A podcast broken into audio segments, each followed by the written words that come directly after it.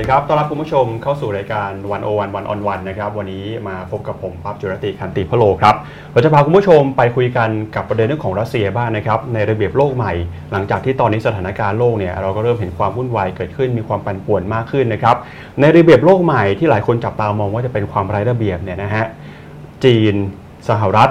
มีการจัดวางอำนาจที่ถูกมองว่าจะเป็นผู้นำหรือเป็นมหาอำนาจที่กำลังจะงัดข้อกันอยู่ตอนนี้นะครับรัสเซียในฐานะมหาอำนาจเดิมเนี่ยตอนนี้ก็ถูกจับตาเช่นกันว่า จะวางจุดยืนหรือว่าจะรักษาตำแหน่งของตัวเองในระเบียบโลกใหม่นี้อย่างไร อันนี้คือการเมืองในระหว่างประเทศนะครับ ส่วนการเมืองในประเทศของรัสเซียครับล่าสุดตั้งแต่ต้นเดือนกรกฎาคมที่ผ่านมานะครับประชาชนชาวรัสเซียจำนวนมากไปลงประชามติเพื่อที่มีการแก้ไขรัฐธรรมนูญนะครับ โดยมีหนึ่งมาตราสำคัญก็คือ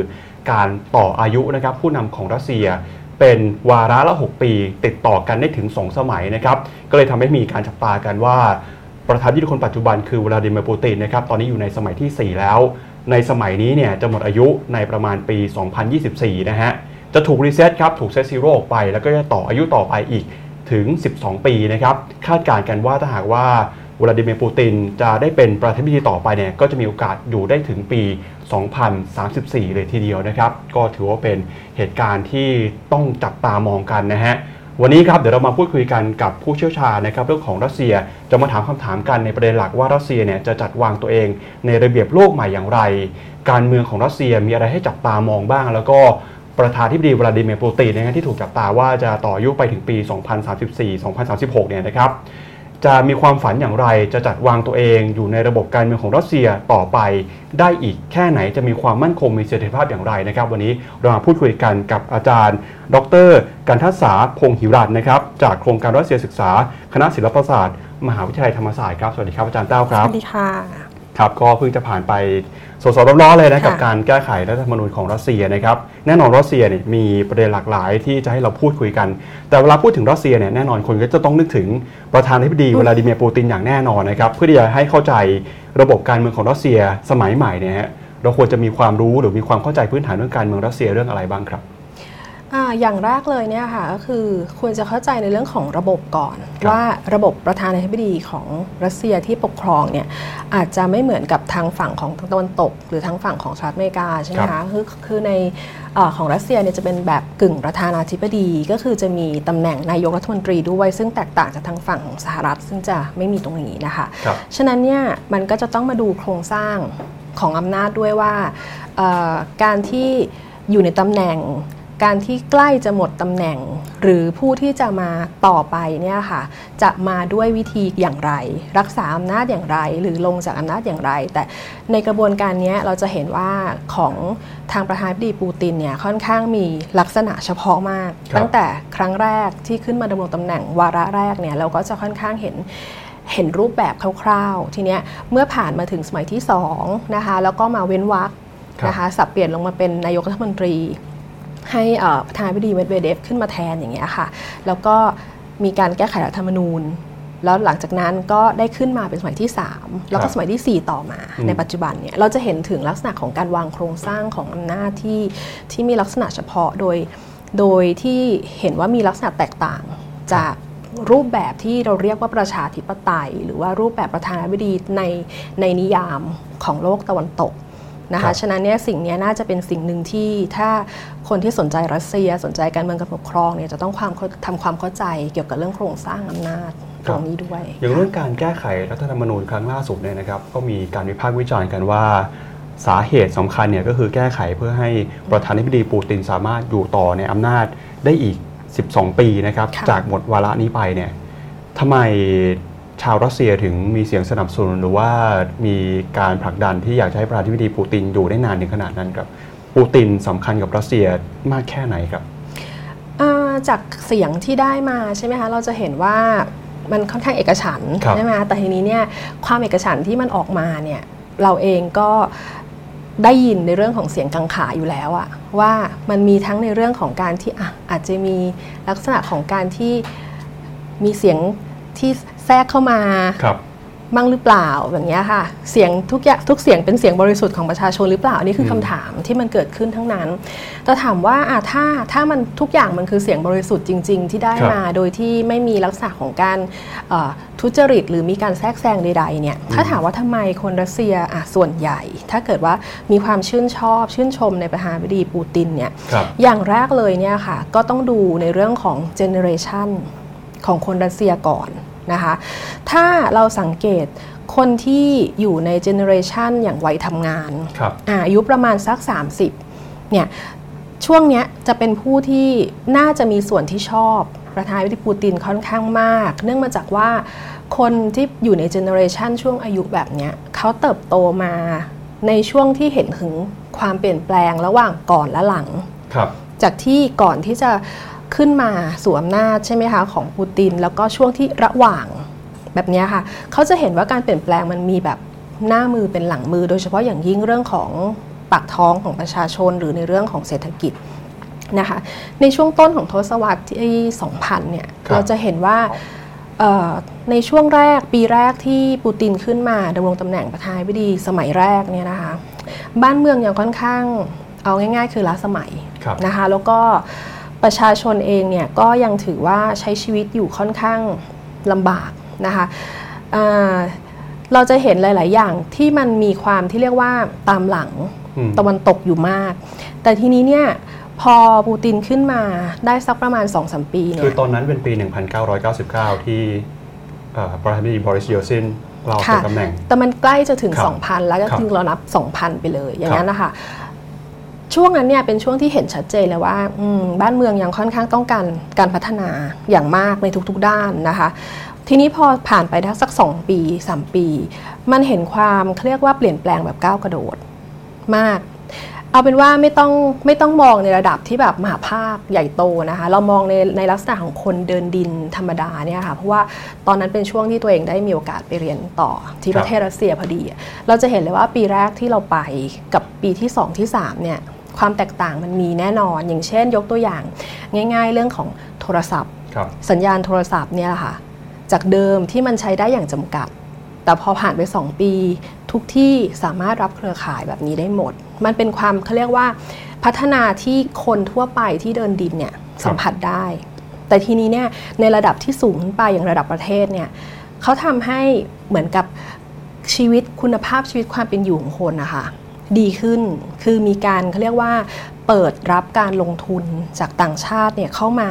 นะคะ โดยเฉพาะอย่างยิ่งเริ่มจากเรื่องของธุรกิจทางด้านการเงินการธนาคารก่อน ฉะนั้นมันก็เลยทำให้เหมือนเม็ดเงินเนี่ยมันเข้ามาในประเทศ คนก็มีงานทำลืมตาอ้าปากได้นะคะประเทศก็มีความเป็นสากลมากยิ่งขึ้น ฉะนั้นเนี่ยสิ่งเหล่านี้มันเป็นสิ่งที่ที่ยังเหมือนกับ ติดอยู่ในใจคนรุ่นนั้นที่รู้สึกว่าตัวเองอะมีการเปลี่ยนแปลงตั้งแต่จุดหนึ่งไปอีกจุดหนึ่งนะครัคะบอันเนี้ยน่าจะเป็นจุดนั้น แต่ถ้าเกิดว่าเป็นอีกเจเนอเรชันหนึ่งอย่างเช่น เป็นคนที่เคยผ่านในสมัยของโซเวียตมา เขาก็จะมองว่าไม่ค่อยชอบอืมนะคะเพราะว่าในสมัยของปูตินเนี่ยมันง่าย ๆ ว่ามันมีความเป็นทุนนิยมครับอย่างสูงมาก ซึ่งความเป็นทุนนิยมเนี่ยมันก็จะต่างกับในสมัยที่เขาเคยได้รับการ treat ในสมัยโซเวียตมาที่ว่ารัฐมีการจัดหาสวัสดิการให้ เขาได้รับนู่นนี่นั่นโดยที่ตัวเขาเองเนี่ยเหมือนกับไม่ต้องดิ้นรนครับมากนัก แต่ทีเนี้ยพอเวลามันผ่านไปใช่ไหมคะ พอเข้าสู่ทศวรรษที่ 2000 เขาก็เข้าสู่วัยที่แบบชราแล้วเงี้ยอืมเขาก็ต้องการคาดหวังว่ารัฐเนี่ยจะช่วย support ในด้านต่างๆ แต่ครับเขากลับไม่ได้สิ่งเหล่านี้จากสังคมทุนนิยมที่เกิดขึ้น ฉะนั้นคนคนที่เป็น generation ที่ตกผลึกมาจากโซเวียตเนี่ยก็จะมองปูตินอีกรูปแบบหนึ่งโดยที่ว่าเขามองว่าเขาไม่เคยได้อะไรจากจากแนวคิดที่เป็นแบบนี้จากผู้นำแบบนี้ ฉะนั้นเนี่ยมุมมองก็จะต่างไปครับนะคะเราเรียกได้ไหมครับว่าที่ปูตินอยู่ได้นานขนาดนี้เนี่ย เป็นเพราะว่าเสียงสนับสนุนของชาวรัสเซีย หรือว่าที่เขาอยู่ได้นานขนาดนี้เพราะว่าเป็นความต้องการของตัวเขาเองอะทั้งคู่ค่ะครับเราเราเราสามารถพูดได้ว่ามันต้องช่วยเหลือซึ่งกันและกันนะคะเพราะว่าในช่วงแรกเนี่ยจะเห็นว่าเสียงสนับสนุนปูตินเนี่ยมีมาก โดยเฉครัพาะบอย่างยิ่งคนรุ่นใหม่ คนวัยทำงาน คนที่เอาเป็นว่าวัยรุ่นหนุ่มสาวเนี่ยจะจะเห็นด้วยกับในเรื่องของการเปลี่ยนแปลง หรือการพัฒนานโยบายต่างๆ ที่เกิดขึ้นในช่วง 10 ปีแรก ที่เขาเข้ามานะคะ แต่ส่วนเวลาต่อมา 10 ปีหลังจนกระทั่งถึงทุกวันเนี้แน่นอนมันก็ต้องมีเรื่องของการวางเครือข่ายครับการวางโครงสร้างทางอำนาจหรือระบบอุปถัมภ์ที่เข้ามาเพื่อเพื่อสร้างความมั่นคงในตำแหน่งเขาด้วยครับนะคะโครงข่ายอำนาจทางการเมืองของรัสเซียเนี่ยเท่าที่เอ่อเห็นในข่าวหรือว่าเห็นการวิเคราะห์มาค่อนข้างจะมีความสลับซับซ้อนพอสมควรเลยนะฮะค่ะแล้วก็ยิ่งปูตินขึ้นมาเนี่ยก็จะมีการวางเอ่อแนวทางวางแผนทางการเมืองอีกนะครับ มันมีคำอธิบายง่ายๆไหมว่าโครงโครงสร้างการเมืองรัสเซียมันสามารถยืนอยู่ได้ยังไงครับ ปูตินนะคะเอาง่ายๆเหมือนเราพูดถึงระบบอุปถัมภ์ครับนะคะเอ่ออย่างถ้าเราพูดถึงยกตัวอย่างว่าในสมัยโบราณอย่างเงี้ยค่ะเอ่อเวลาที่พระมหากษัตริย์จะไปรบที่ไหนเนี่ยค่ะ ก็ต้องมีกำลังพลครับ ใช่ไหมคะและกำลังพลเนี่ยไม่ใช่ว่าอยู่ๆกษัตริย์ไปรวมมาเองอืมแต่ว่ากษัตริย์ก็ต้องมีคนที่มีอำนาจรองลงไป เพื่อครับจะไปรวบรวมกำลังพลมาอีกทีหนึ่งเพื่อให้เกิดความมั่นคงเป็นทอดๆขึ้นมา เหมือนในสมัยยุคกลางครับแบบนั้น ซึ่งระบบอุปถัมภ์ของรัสเซียในปัจจุบันเนี้ก็คล้ายคลึงกันค่ะ เพียงแต่ว่ามีการปรับให้มีความสมัยใหม่มากยิ่งขึ้น ให้เข้ากับสถานการณ์ปัจจุบันมากยิ่งขึ้น เพราะว่า อย่างของปูตินเองเนี่ยนะคะปูตินก็ได้มีเครือข่ายแห่งอำนาจที่เขาได้มีการวางมา ถือว่าเป็นระยะเวลานานพอสมควร เพราะว่าการที่จะวางเครือข่ายในระบบอุปถัมภ์เนี่ยก็ต้องใช้เวลาใช่ไหมคะเขาก็จะมีเครือข่ายไม่ว่าจะเป็นคนใกล้ชิด คนที่เคยทำงานร่วมกันมีบุญคุณต่อกันครับหรือแม้แต่คนที่ต้องพึ่งพาอาศัยกันในแง่ของ อย่างเช่น กลุ่มความมั่นคง กลุ่มที่เป็นลักษณะของทหารที่ต้องมีการเอื้อ ผลประโยชน์ซึ่งกันและกัน ซึ่งกลุ่มพวกเนี้ยต่างฝ่ายเขาก็จะมีการเขาเรียกว่าการตรงขึ้นตรงกับปูตินน่ะในลักษณะที่ที่ต่างกันคือแยกกันนะครัคะบแต่ก็แต่ละกลุ่มก็จะแบบเป็นลักษณะของการคานอำนาจ ซึ่งกันและกันทีเนี้ยการคานอำนาจซึ่งกันและกันเนี่ยมันก็เป็นส่วนหนึ่งที่ทำให้ระบบอุปถัมภ์มันมั่นคง เพราะว่าเขาก็ต้องย่อมที่อยากจะให้เกิดความมั่นคงของกลุ่มเขามากกว่าอีกกลุ่มหนึ่งซึ่งก็คิดอย่างนี้ทุกกลุ่ม มันก็เลยทำให้เหมือนกับทุกอย่างก็ขึ้นตรงกับปูตินครัแบบบนั้นนะซึ่งคะระบบวัฒนธรรมของรัสเซีย ระบบโครงสร้างการเมืองของรัสเซียเนี่ยคือพูดได้ว่ามีปูตินเป็นศูนย์กลางของใช่อำนาจนะครับค่ะมีการวิเคราะห์กันไหมครับว่าปูตินเนี่ยวางแผนทางการเมืองของตัวเองไว้ยังไงบ้างครับ ปูตินเนี่ยในสมัยเนี้ยเราก็เห็นเป็นสมัยทีสี่4 แล้วนะครัคะบอายุก็มากขึ้นเรื่อยๆ แล้วยิ่งครับถ้ามีการอย่างที่บอกว่า ได้มีการอ่าแก้ไขรัฐธรรมนูญเนี่ยน่าจะสำเร็จแน่นอนครับไปถึงปี36 2036 ก็จะอายุอ่าตอนนี้ 67ใช่นะฮะก็บวกอีกนะครับ ก็ 80 กว่านะครับ คือ 80 นี่ก็ถือว่าชราแล้วนะคะครับฉะนั้นเนี่ยก็คิดว่าการลงมาบริหารด้วยตนเองเนี่ยไม่น่าจะใช่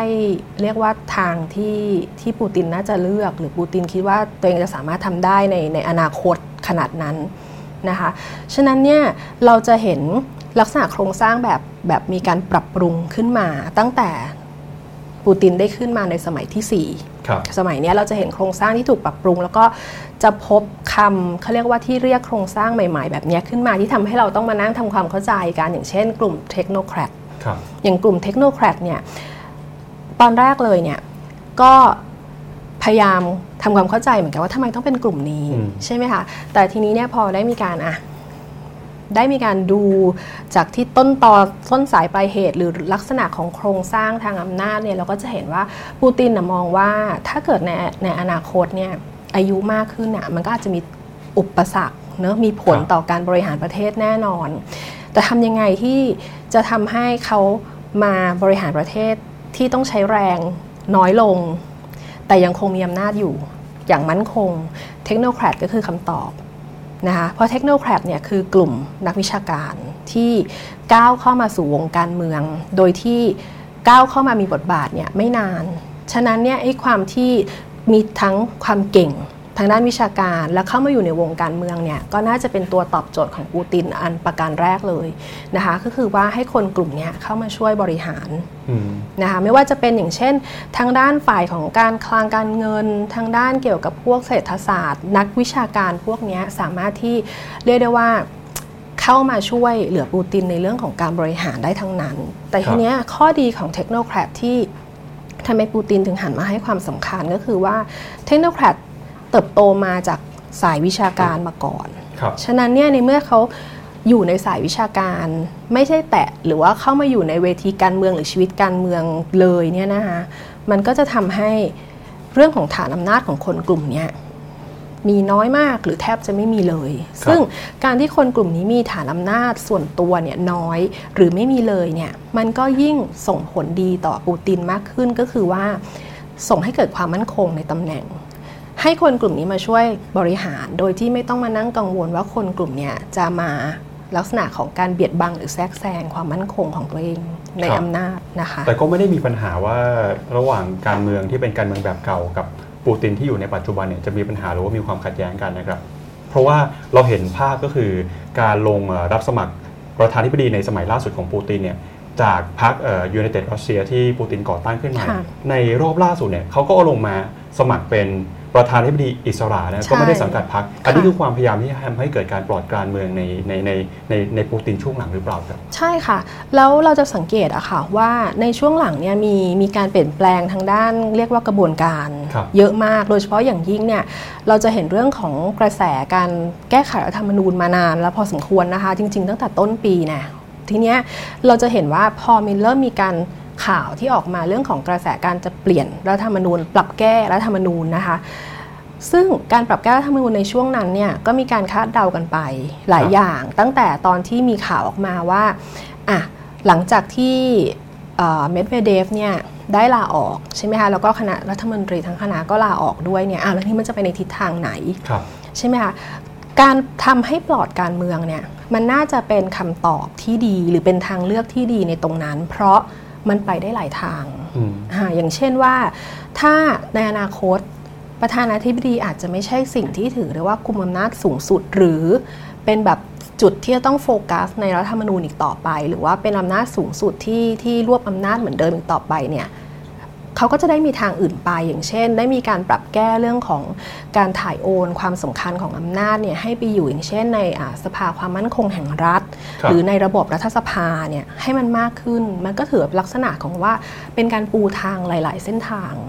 แต่การที่เรายึดติดอยู่กับพรรคการเมืองใดพรรคการเมืองหนึ่งเนี่ยมันอาจจะไม่ใช่วิธีที่ฉลาดในการที่จะเหมือนกับสร้างทางเลือกให้เราในอนาคต ซึ่งเราก็เองก็ยังไม่รู้ว่าในอนาคตเนี่ยอาจจะเป็นอย่างนี้ก็ได้ อย่างนี้ก็ได้ อย่างนี้ก็ได้ครับนะคะ อาจารย์คิดว่าหนทางที่ปูตินในปัจจุบันนะครับ จะพารัสเซียไปถึงเนี่ยเขามีเป้าหมายอะไรฮะอยากจะผลักดันประเทศไปในทิศทางไหนครับ แน่นอนนะปูตินต้องอยากให้รัสเซียกลับมาเป็นมหาอำนาจครับเหมือนเดิม แต่การที่จะคงเป็นมหาอำนาจอันดับหนึ่งมันคงเป็นสิ่งที่ค่อนข้างยากในในในโลกปัจจุบันในเวทีการเมืองโลกปัจจุบันนะคะ เพราะว่า โลกก็เปลี่ยนไปแล้ว โดยเฉพาะอย่างยิ่งก็คือการวางระเบียบโลกเนี่ยแหละค่ะครับอ่าคือการวางระเบียบโลกเนี่ยมันมันเป็นสิ่งที่พูดยากว่าใครคือมหาอำนาจอันดับหนึ่งถูกไหมคะ มันไม่มีใครบอกได้เลยว่าเออคนนี้คืออันดับหนึ่ง คนนี้คืออันดับสอง เพราะว่าในในทุกวันนี้ระเบียบโลกพยายามที่จะจัดให้เป็นหลายขั้วอำนาจ คือไม่มีอำนาจมากระจุกที่ใดที่หนึ่ง ครับ แบบเนี้ยค่ะ ฉะนั้นเนี่ยรัสเซียเองเนี่ยถึงแม้ว่า จะพยายามขึ้นมาเป็นมหาอำนาจเนี่ยแต่ก็คงเป็นลักษณะที่ว่าเป็นหนึ่งในมหาอำนาจอื่นๆ แล้วก็อาจจะไม่ใช่เป็นมหาอำนาจในทุกๆประเด็นหรือทุกๆทางครับอาจจะเป็นแค่ประเด็นใดประเด็นหนึ่งแบครับบนั้นค่ะเดี๋ยวก่อนที่เราจะไปประเด็นเรื่องเอ่อระเบียบโลกใหม่นะครับ กลับมาที่ปูตินอีกนิดหนึ่งนะครับ ก็ปูตินเนี่ยถ้าหากว่านับใน เวลาที่อยู่เป็นผู้นำของรัสเซีย ตั้งแต่ปีช่วงปี 2000 เนี่ย ตอนนี้ก็ 20 ปีแล้วนะครับ ปูตินในปีทศวรรษ 2020 เนี่ย กับปูตินในช่วงก่อนหน้านี้เนี่ยแตกต่างกันยังไงฮะน่าจะเป็นเส้นทางที่เลือกที่จะอยู่ในในตำแหน่งว่าจะอยู่ในลักษณะแบบไหนครับนะคะ เพราะว่าเอ่อได้มีนักวิชาการเนี่ยค่ะหลายท่านได้เคยมีการนำเอาปูตินเนี่ยไปเทียบกับระบอบรา ชอ่าชาราธิปไตยครับนะคะเพราะว่าเทียบกับโดยที่ดูปัจจัยเรื่องของตัวแปรทางด้านอายุอืมความเขาเรียกว่าการพออยู่ในตำแหน่งที่นานมากเกินไปอายุที่มากขึ้น ไม่ใช่แค่อายุส่วนตัวนะ แต่อายุงานอายุในตำแหน่งที่มากขึ้นเนี่ยมันจะส่งผลให้ให้ทิศทางจากเดิมที่เคยบอกว่าจะประมาณว่าประชาธิปไตยนั่นแหละครับมันจะมาเป็นชราธิปไตยได้ยังไงอืม โดยที่ชาว่าราธิปไตยเนี่ยมคือระบอบที่มีผู้นำเป็นคนที่มีอายุมีสูงอายุเป็นผู้ปกครองใช่ไหมหรือว่ามีมิติอื่นด้วยครับเอ่อเขาส่วน ถ้าเราพูดถึงชราธิปไตยนะคะ อย่างแรกพอเราพูดถึงคำว่าชราเนี่ยแน่นอนก็ต้องเป็นคนที่มีอายุอืมและไม่ใช่แค่ตัวผู้นำครับแต่เป็นทั้งทีมอืมทั้งทีมนะคะ ทั้งทีมที่ถือว่าเป็นคณะผู้บริหารผู้ที่อยู่ในระดับสูงๆ ซึ่งเราจะพูดถึงระบบชาราธิปไตยเนี่ยเวลาที่เราเปรียบเทียบกับการปกครองในสมัยของสหภาพโซเวียต ก็คือครับในยุคของเบรชเนฟนะคะซึ่งในยุคของเบรชเนฟเนี่ยตอนนั้นเนี่ยโหเบรชเนฟอยู่ในอำนาจแบบคือแก่แล้วเอออายุมากแล้ว แต่ทีนี้สิ่งที่เกิดขึ้นก็คือว่า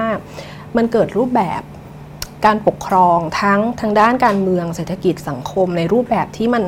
กลายเป็นว่าเป็นสัญลักษณ์ครับของระบอบชาราธิปไตยเลยก็คือเขาใช้ระบอบ stagnation ก็คือเป็นระบอบที่เราพูดภาษาไทยว่าเอ่อเหมือนกับระบบแช่แข็งครับแช่แข็งทุกอย่าง การอับเฉาทางปัญญาอืมการแช่แข็งทางการเมืองสังคม พูดแล้วคุณคุณพอแช่แข็งแบบนี้ใช่ไหมครับอะไรจะเกิดขึ้น การปฏิรูปถูกปฏิเสธครับปฏิรูปไปทำไมทำไมก็ถึงทำไมก็ถึงไม่ชอบ ทั้งทที่การปฏิรูปมันอาจจะก่อให้เกิดแง่ที่ดีครับใช่ไหมคะกับกับคนทุกๆคน แต่การปฏิรูปใช่ค่ะ เกิดแง่ที่ดีสำหรับคนส่วนใหญ่ทุกๆคน แต่เกิดแง่ร้ายกับคนส่วนเล็กครับๆที่ปกครองอืมฉะนั้นเขาจึงปฏิเสธการ ปฏิรูป เพื่อที่ว่าจะให้อ่าตัวผู้นำเบรชเนฟนะคะแล้วก็บรรดาสมัยก่อนเรียกโปริบูโร คือบรรดาทีมผู้บริหารทั้งหลายเนี่ยสามารถที่จะอยู่ในตำแหน่งได้อย่างนานที่สุดครับแบบเนี้ยนะคะมันก็เลยกลายเป็นว่าเป็นวลีที่ว่าอะแช่แข็งอืมคือให้ทุกอย่างหยุดนิ่ง ไม่มีการที่เรียกว่าสร้างในแง่มุมใหม่ ๆ พวกบรรดาสมาชิกพักหัวก้าวหน้าในสมัยนั้นนะคะครับก็จะต้องถูกแบบว่า ใครที่เห็นต่างออกไปซะอะไรแบบเนี้ยค่ะก็ต้องให้อยู่นิ่งๆ จะได้ไม่มีการเปลี่ยนแปลง จะได้อยู่ในอำนาจได้นานที่สุด ฉะนั้นเนี่ยพอเราพูดถึงระบบนี้ปุ๊บเนี่ยเอ่อก็จะเห็นว่ามีนักวิชาการหลายท่านอะได้ยกคำพูดนี้ขึ้นมาว่ามันจะเกิดกับปูตินไหมอืมอืมซึ่งการจะเกิดแบบกับปูตินเนี่ยมันก็มีทั้งมีโอกาส และครับอาจจะไม่ใช่สักทีเดียว อาจจะมีลักษณะที่ส่วนหนึ่ง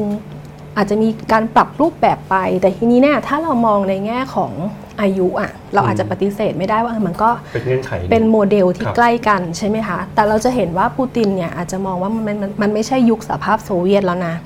การที่เราจะมาแช่แข็งสังคม การเมือง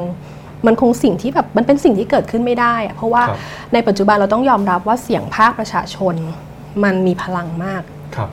นะคะ การที่จะมาแช่แข็งเอาง่ายๆ ไม่ต้องไม่ต้องทั้งประเทศหรอก เอาแค่ส่วนใดส่วนหนึ่งเนี่ยโอ้ยก็ต้องถูกแบบประท้วงแล้วเรียบร้อยแล้วฉะนั้นเนี่ยปูตินคงต้องมีวิธีทางที่จะทำยังไงที่ให้แช่แข็งแบบเนียนๆอืมอ่าแต่แต่การแช่แข็งมันต้องไม่ได้แข็งหมดนะคะมันต้องแบครับบมีการแบบเคลื่อนไหวให้ให้คนรู้สึกว่ามันมีการเคลื่อนครับอืมส่วนตัวแบบเนี้อายจารย์คิดว่ายังไงฮะ รัสเซียจะสามารถแช่แข็งในโลกยุคใหม่ได้ไหมครับ การแช่แข็งในในมุมมองของปูตินเนี่ยคงไม่ใช่เรื่องของการหยุดพัฒนานะคะครับแต่ว่าการแช่แข็งในในลักษณะของปูตินเนี่ยคือในแง่ของอำนาจมากกว่าครับค่ะ แต่ว่าอย่างที่ได้เรียนไปในช่วงเมื่อกี้ก็คือว่า เขาได้มองว่าการบริหารเนี่ยมันยังคงต้องมีต่อไป แต่ทำยังไงถึงเขาจะสามารถอยู่ในอำนาจในลักษณะที่มันเป็นแบบว่า ไปตลอดจนกระทั่ง 2036 ได้ครับแล้วก็จะเกษียณตัวเองอย่างงดงามอืมอาจจะในตอนนั้นอย่างเงี้ยจริงๆตค่ะอนที่มีการแก้ไขรัฐธรรมนูญในรอบนี้ก็มีการวิพากษ์วิจารณ์กันว่าปูตินเนี่ยวางแผนที่จะเป็นผู้นำจนตลอดชีวิตเลยอืนะมฮะใช่ คือ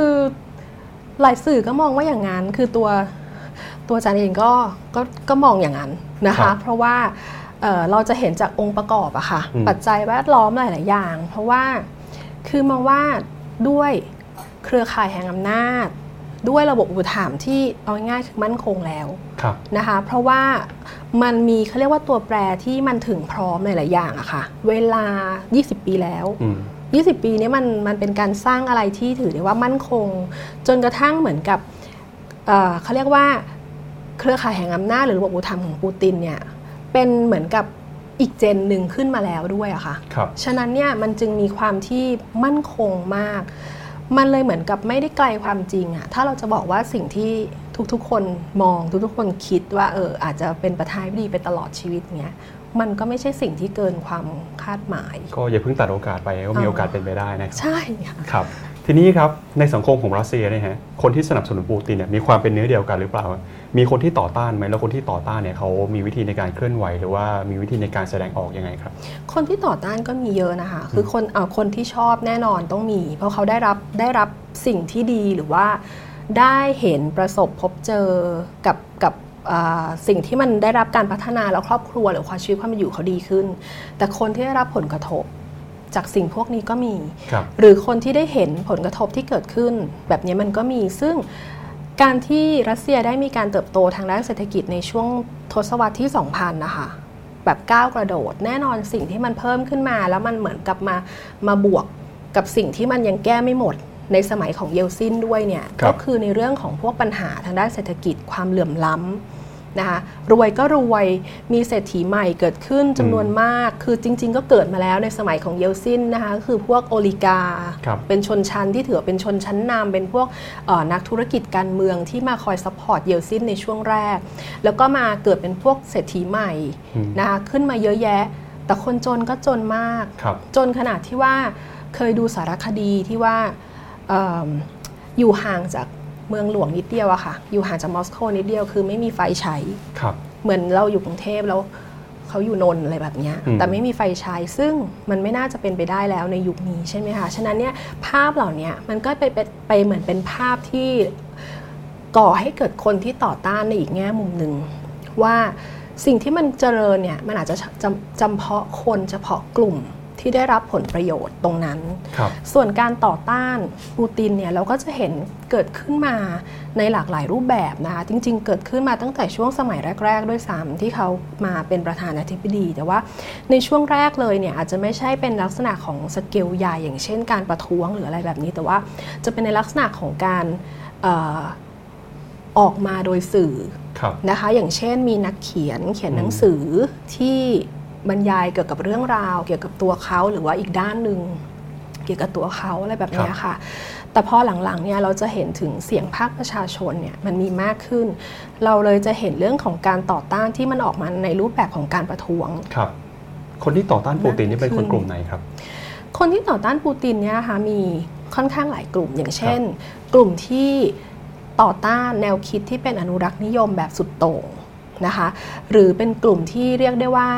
นิยมในเรื่องของแนวคิดแบบเสรีนิยม แล้วก็มีมีเอาง่ายๆคือพูดง่ายๆหัวสมัยใหม่ครับนะคะ คนกลุ่มเนี้ยจะเป็นกลุ่มหนึ่งที่ถือได้ว่าอยากให้รัสเซียเนี่ยเป็นประเทศที่ค่อนข้างเปิดในเรื่องของอย่างเช่นยกตัวอย่างประเด็นทางสังคมอย่าง LGBT หรือว่าในเรื่องของความเท่าเทียมกันทางด้านการแต่งงานหรือว่าการความเท่าเทียมกันทางเพศครับแบบเนี้ยค่ะ ซึ่งระยะหลังๆเนี่ย เราจะเห็นกระแสการต่อต้านปูตินออกมาในแง่มุมแบบนี้เยอะ คือไม่ใช่แค่ในแง่มุมของทางด้านฝั่งการเมือง หรือการใช้อำนาจนิยมในตำแหน่งอีกต่อไปนะคะอำนาจนิยมมันมีอยู่อย่างแน่นอนในเรื่องของการต่อต้าน แต่ประเด็นอื่นที่มันแตกงอกออกมา อย่างเช่นประเด็นทางสังคม ทางวัฒนธรรมที่ที่บอกไปก็คือว่าจริงๆอะในเรื่องของ LGBT เองเนี่ยค่ะเป็นสิ่งหนึ่งที่เกิดความขัดแย้งมาในรัสเซียเนี่ยถือว่านานมาก นะคะแล้วก็เป็นประเด็นที่ที่ออกมามีการเหมือนกับโต้เถียงกันมาโดยตลอด เพราะปูตินได้แสดงให้เห็นว่าตัวเขาไม่ไม่สนับสนุนแล้วก็ต่อต้านครับในเรื่องของ LGBT ตรงครับนี้ เรื่องกระแสสนับสนุนที่อาจารย์พูดถึงเอ่อที่มีต่อตัวประธานาธิบดีปูตินนะฮะอาจารย์พูดถึงคนที่อยู่ใน generation ที่เห็นมาตั้งแต่ยุคสภาสหภาพโซเวียต แล้วก็คุ้นเคยกับระบบที่เป็นสังคมนิยม เจเนอเรชันถัดมาก็คือคนที่เห็นความแตกต่างระหว่างค่ะสังคมนิยมกับเอ่อประชาธิปไตยที่เป็นแบบรัสเซียเนี่ยนะฮะมีการพูดถึงคนรุ่นใหม่บ้างไหมครับ คนรุ่นใหม่ที่เป็นคือจริง ๆ ต้องบอกว่าบางคนเนี่ยเกิดมานะฮะแทบจะไม่เคยเห็นผู้นำคนใช่อื่นเลยเพราะว่าปูตินอยู่มา 20 ปีใช่ยังไม่เคยเห็นเลยนะใช่คนรุ่นใหม่คิดกับปูตินยังไงครับ คนรุ่นใหม่เองมีกระแสต่อต้านที่พอสมควรนะคะ เพราะว่าคนรุ่นใหม่เองเนี่ยบางส่วนใหญ่แล้วเนี่ยจะถูกโซเชียลไลซ์มาในในมุมมองของทางตะวันตกครับนะคะฉะนั้นเนี่ยโลกของเขาจะกว้างขึ้น นะแล้วคนรุ่นใหม่เนี่ยเนื่องมาจากอะต้องต้องสืบไปก่อนว่า คนรุ่นใหม่ที่เกิดมา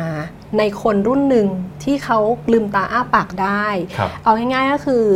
มีเขาเรียกว่าศักยภาพทางด้านเศรษฐกิจของของส่วนตัวในครอบครัวเนี่ยดีพอ คนรุ่นใหม่ประเภทเนี้ยเขามีวิชั่นอะมีวิสัยทัศน์ที่แบบมากกว่าคนรุ่นเก่า ฉะนั้นเนี่ยเขาก็จะมีสองมุม อย่างเช่น คนรุ่นที่เขาเคยไปเห็นโลกทางตะวันตกมาครับ เคยไปยุโรปเคยไปอเมริกามาเขาก็จะเห็นความต่างตรงนี้ล่ะ พวกเนี้ยส่วนหนึ่งก็จะมองว่าอืมปูตินเนี่ยอำนาจนิยมเนาะอืมอ่าก็คือว่าการเป็นประธานาธิบดีเนี่ยถ้าเป็นประชาธิปไตยตามแบบที่มันระบุเอาไว้ในรัฐธรรมนูญจริงเนี่ยมันอาจจะไม่ใช่ในรูปแบบนี้ครับค่ะแต่ในส่วนหนึ่งของคนรุ่นใหม่ที่มองว่าเอ่อปูตินเนี่ยถือว่าเป็นผู้นำที่ดี ควรจะต้องแบบเหมือนกับว่าให้ให้สามารถให้อยู่ต่ออะไรอย่างเงี้ยนะคะครับ เขาก็จะมองว่าเป็นคนที่เหมือนเลยว่านำพารัสเซียให้กลายมาเป็นมหาอำนาจอีกครั้งหนึ่งจากเดิมที่กลายเป็นว่าในช่วงเยลซินเนี่ยรัสเซียเป็นอะไรที่เขาเรียกว่าได้รับการเหมือนกับแก้แค้นจากตะวันตกอะ่ะอืมไม่รู้อาจจะแค้นมาจากในสมัยสงครามเย็นมากมั้งพอรัสเซียเออพอสหภาพโซเวียตล่มสลายปุ๊บเนี่ยค่ะทั้งทางฝั่งของยุโรปตะวันตกทั้ง EU หรืออะไรพวกเนี้ยก็หันกลับมาเหมือนกับไม่ค่อยแยแส รัสเซียคือให้ความสำคัญที่แบบน้อยมากจนบางทีก็คือละเลยไปครับฉะนั้นเนี่ยเออพอหลังจากแบบเนี้ยคนรุ่นหนึ่งเนี่ยค่ะเขาก็จะมีความคิดว่าปูตินน่ะคือคนที่เหมือนมากอบกู้เกียรติภูมิอืมของรัสเซียเนี่ยให้ขึ้นมาอย่างน้อยๆ ถึงจะไม่ใช่มหาอำนาจอันดับหนึ่ง แต่ก็เป็นหนึ่งในมหาอำนาจในโลกหลายขั้วครับฉะนั้นเนี่ย คนกลุ่มนั้นก็จะมองว่าปูตินก็คือสิ่งที่น่าภาคภูมิใจ เป็นสัญลักษณ์ของรัสเซียแบบหนึ่งเนี่ยค่ะคือการมองของคนหลาย ๆ กลุ่ม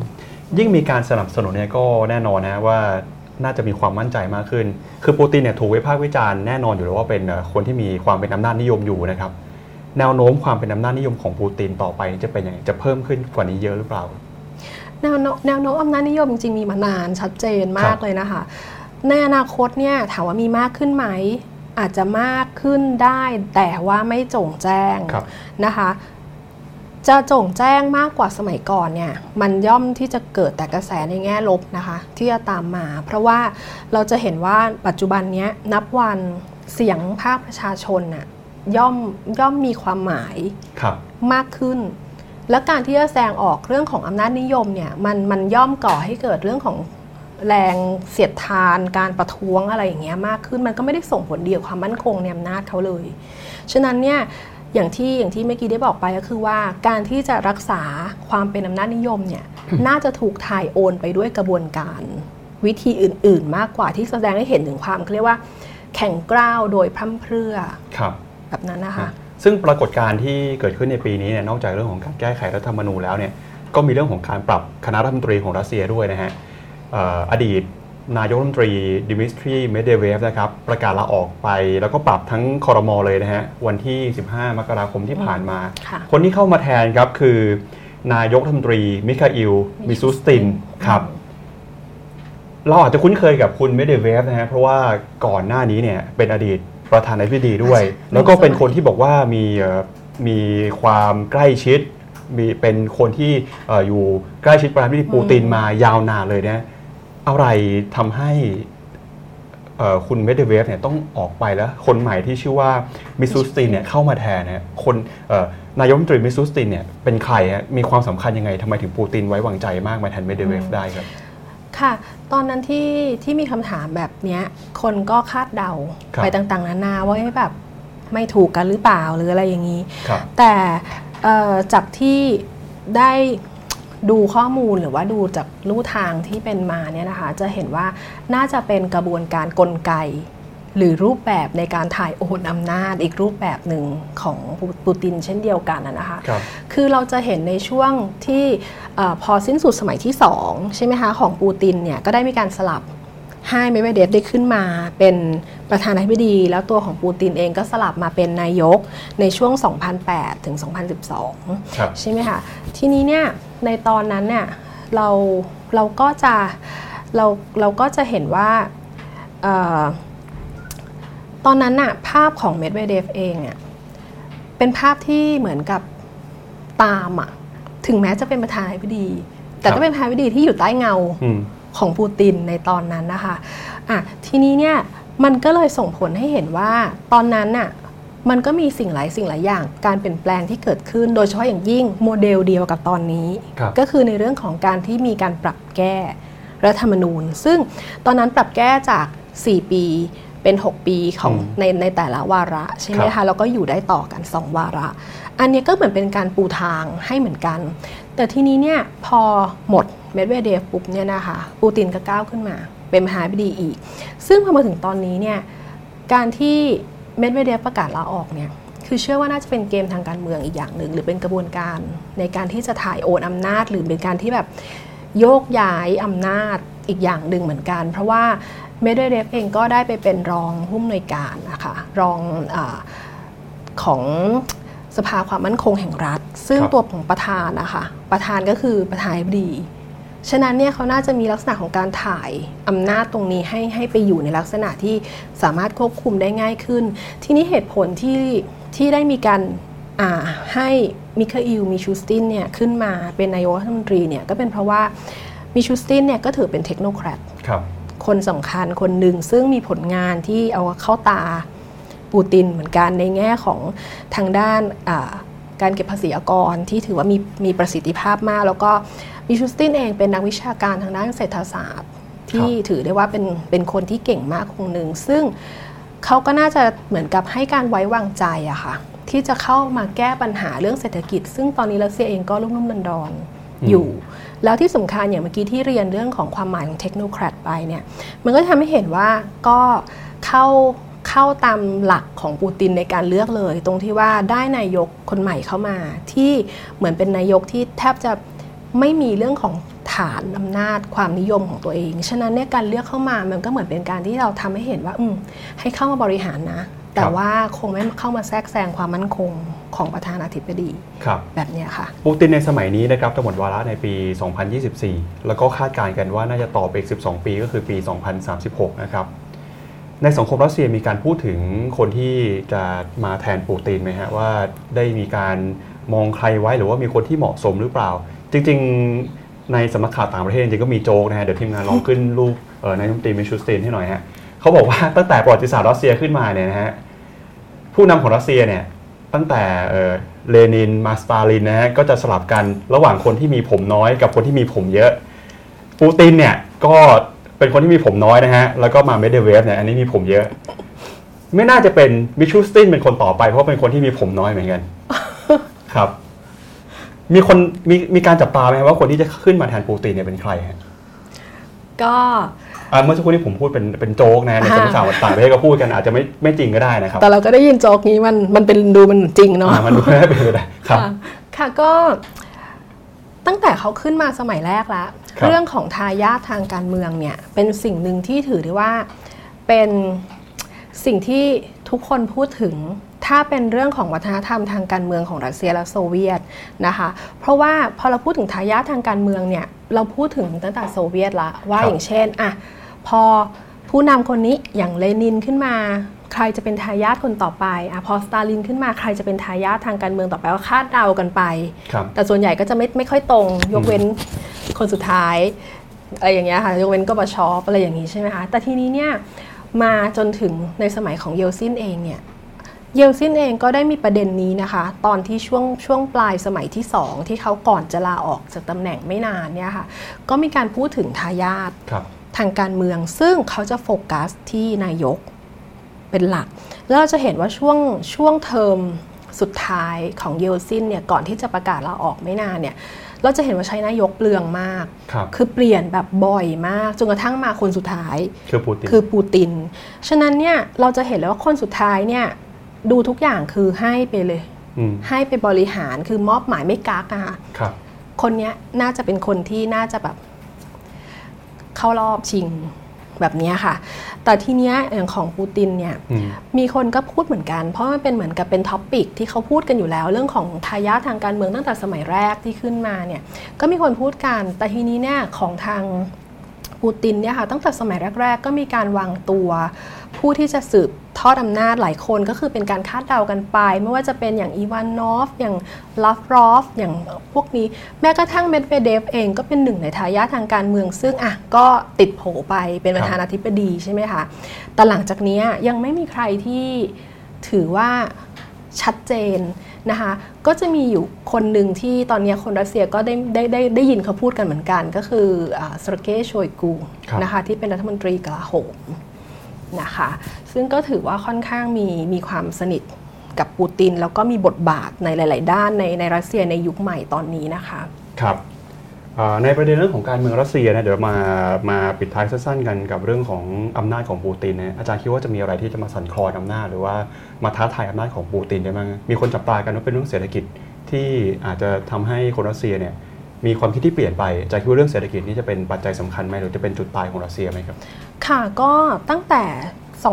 2014อะนะคะ วิกฤตการณ์ไครเมียเป็นต้นมาเนี่ยครับ เศรษฐกิจก็เป็นอะไรที่ถือได้ว่าเป็นปัญหาหลักของรัสเซียเรื่อยมา แล้วก็ถือว่าทำให้คะแนนเขาเรียกว่าความนิยมอะมันลดลงนะคะในเรื่องของรัฐบาลของปูตินเนี่ยแต่ทีนี้เนี่ยเราจะเห็นว่าปูตินเองก็พยายามที่จะใช้ การแก้ปัญหาหลาย ๆ ทาง อย่างแรกเลยก็คืออย่างเช่น การแสวงหาพันธมิตร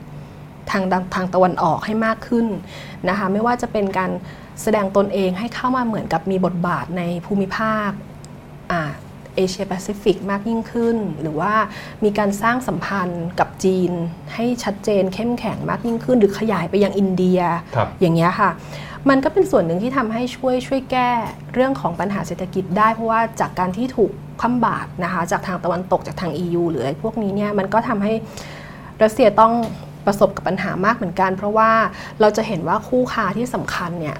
ที่ที่รัสเซียให้ความสำคัญเป็นอันดับแรกๆเนี่ยคือทางตะวันตกครับนะคะไม่ใช่ทางตะวันออก ฉะนั้นเนี่ยเมื่อเมื่อถูกถูกแซงชั่นปุ๊บเนี่ยมันก็ส่งผลกระทบหนัก แต่ทีนี้เนี่ยพอพอหลังจากวิกฤตการณ์ไครเมียเนี่ยนะคะคือปูตินก็พยายามอย่างเช่นว่าส่งเสริมเศรษฐกิจภายในประเทศเนี่ยให้มันแบบ เลี้ยงตัวเองได้มากขึ้นครับให้ให้ไม่ต้องไปพึ่งพาเรื่องของพวกบรรดาสาธารณูปโภคพื้นฐานหรือว่าพวกสิ่งของอุปโภคบริโภคอะไรที่มันต้องพึ่งพาจากข้างนอก คือพยายามทำเอง ได้มากยิ่งขึ้นผลิตเองส่งเสริม พวกเรื่องของการเกษตรเทคโนโลยีอย่างเงี้ยมากยิ่งขึ้น เพราะว่าสร้างความมั่นคงด้านอาหารนะคะทีเนี้ยพอระยะเวลาหนึ่งเนี่ยเราก็จะเห็นว่าผ่านไปสัก2อสปีเนี่ยเอ่อปูตินก็เหมือนกับแสดงให้เห็นว่าเออคือปัญหาเศรษฐกิจที่ทุกคนได้กังวลอะ มันได้รับการแก้ไขไปไปไปหลายเปราะแล้วนะ อย่างเช่นว่ารัสเซียพยายามแสดงให้เห็นว่าตอนนี้รัสเซียอยู่ในสถานะที่เขาเรียกว่าเหมือนพึ่งพาตัวเองได้อะค่ะครับพอพึ่งพาตัวเองได้เนี่ยมันก็จะสะท้อนให้เห็นถึงนโยบายต่างประเทศอืมของรัสเซียด้วย โดยการที่ว่าเราจะเห็นว่าที่ผ่านมารัสเซียมีการวางนโยบายต่างประเทศที่มีการเน้นไปยังที่จุดใดจุดหนึ่งโซนใดโซนหนึ่งอยู่อยู่ตั้งแต่ที่มีการเอ่อเปลี่ยนมาเป็นสหพันธรัฐรัสเซียใช่ไหมคะแต่ทีนี้เนี่ย สองสมปีที่ผ่านมาเนี่ยนะคะตั้งแต่ที่ได้มีการเหมือนกับปรับรูปแบบการแก้ไขเศรษฐกิจขึ้นมาเนี่ยเราจะเห็นว่ารัสเซียมีการวางนโยบายต่างประเทศที่ถือได้ว่าอิสระครับมากยิ่งขึ้น คือไม่ได้มีการผูกไปว่าเราจะต้องไปอิงกับที่ไหน เพราะว่าอาจจะเนื่องด้วยที่ว่าตัวเองเนี่ยสามารถที่จะยืนอยู่ได้ด้วยตัวเองมากยิ่งขึ้นนะคะแต่อย่างไรก็ตามเราจะเห็นว่าพอปัญหานั้นจบ มันก็จะมีปัญหาอื่นที่เกี่ยวกับเศรษฐกิจเนี่ยครับ เข้ามา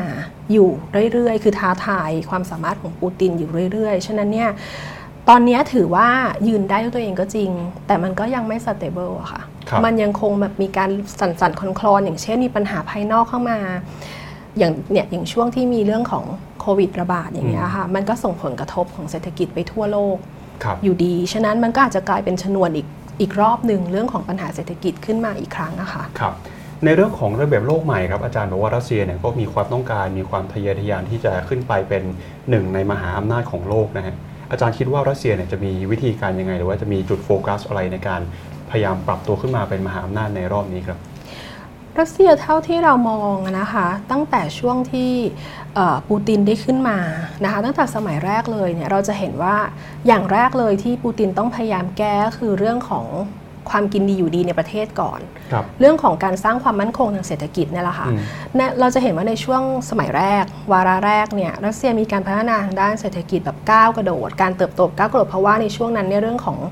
พลังงานครับมันมีราคาที่สูงขึ้นมาก คือสูงแบบก้าวกระโดด ฉะนั้นเนี่ยรัสเซียเป็นผู้ส่งออกพลังงาน แล้วก็มีพลังงานสำรองแบบในประเทศคือมหาศาลมากอะค่ะ ฉะนั้นก็เลยกลายเป็นว่า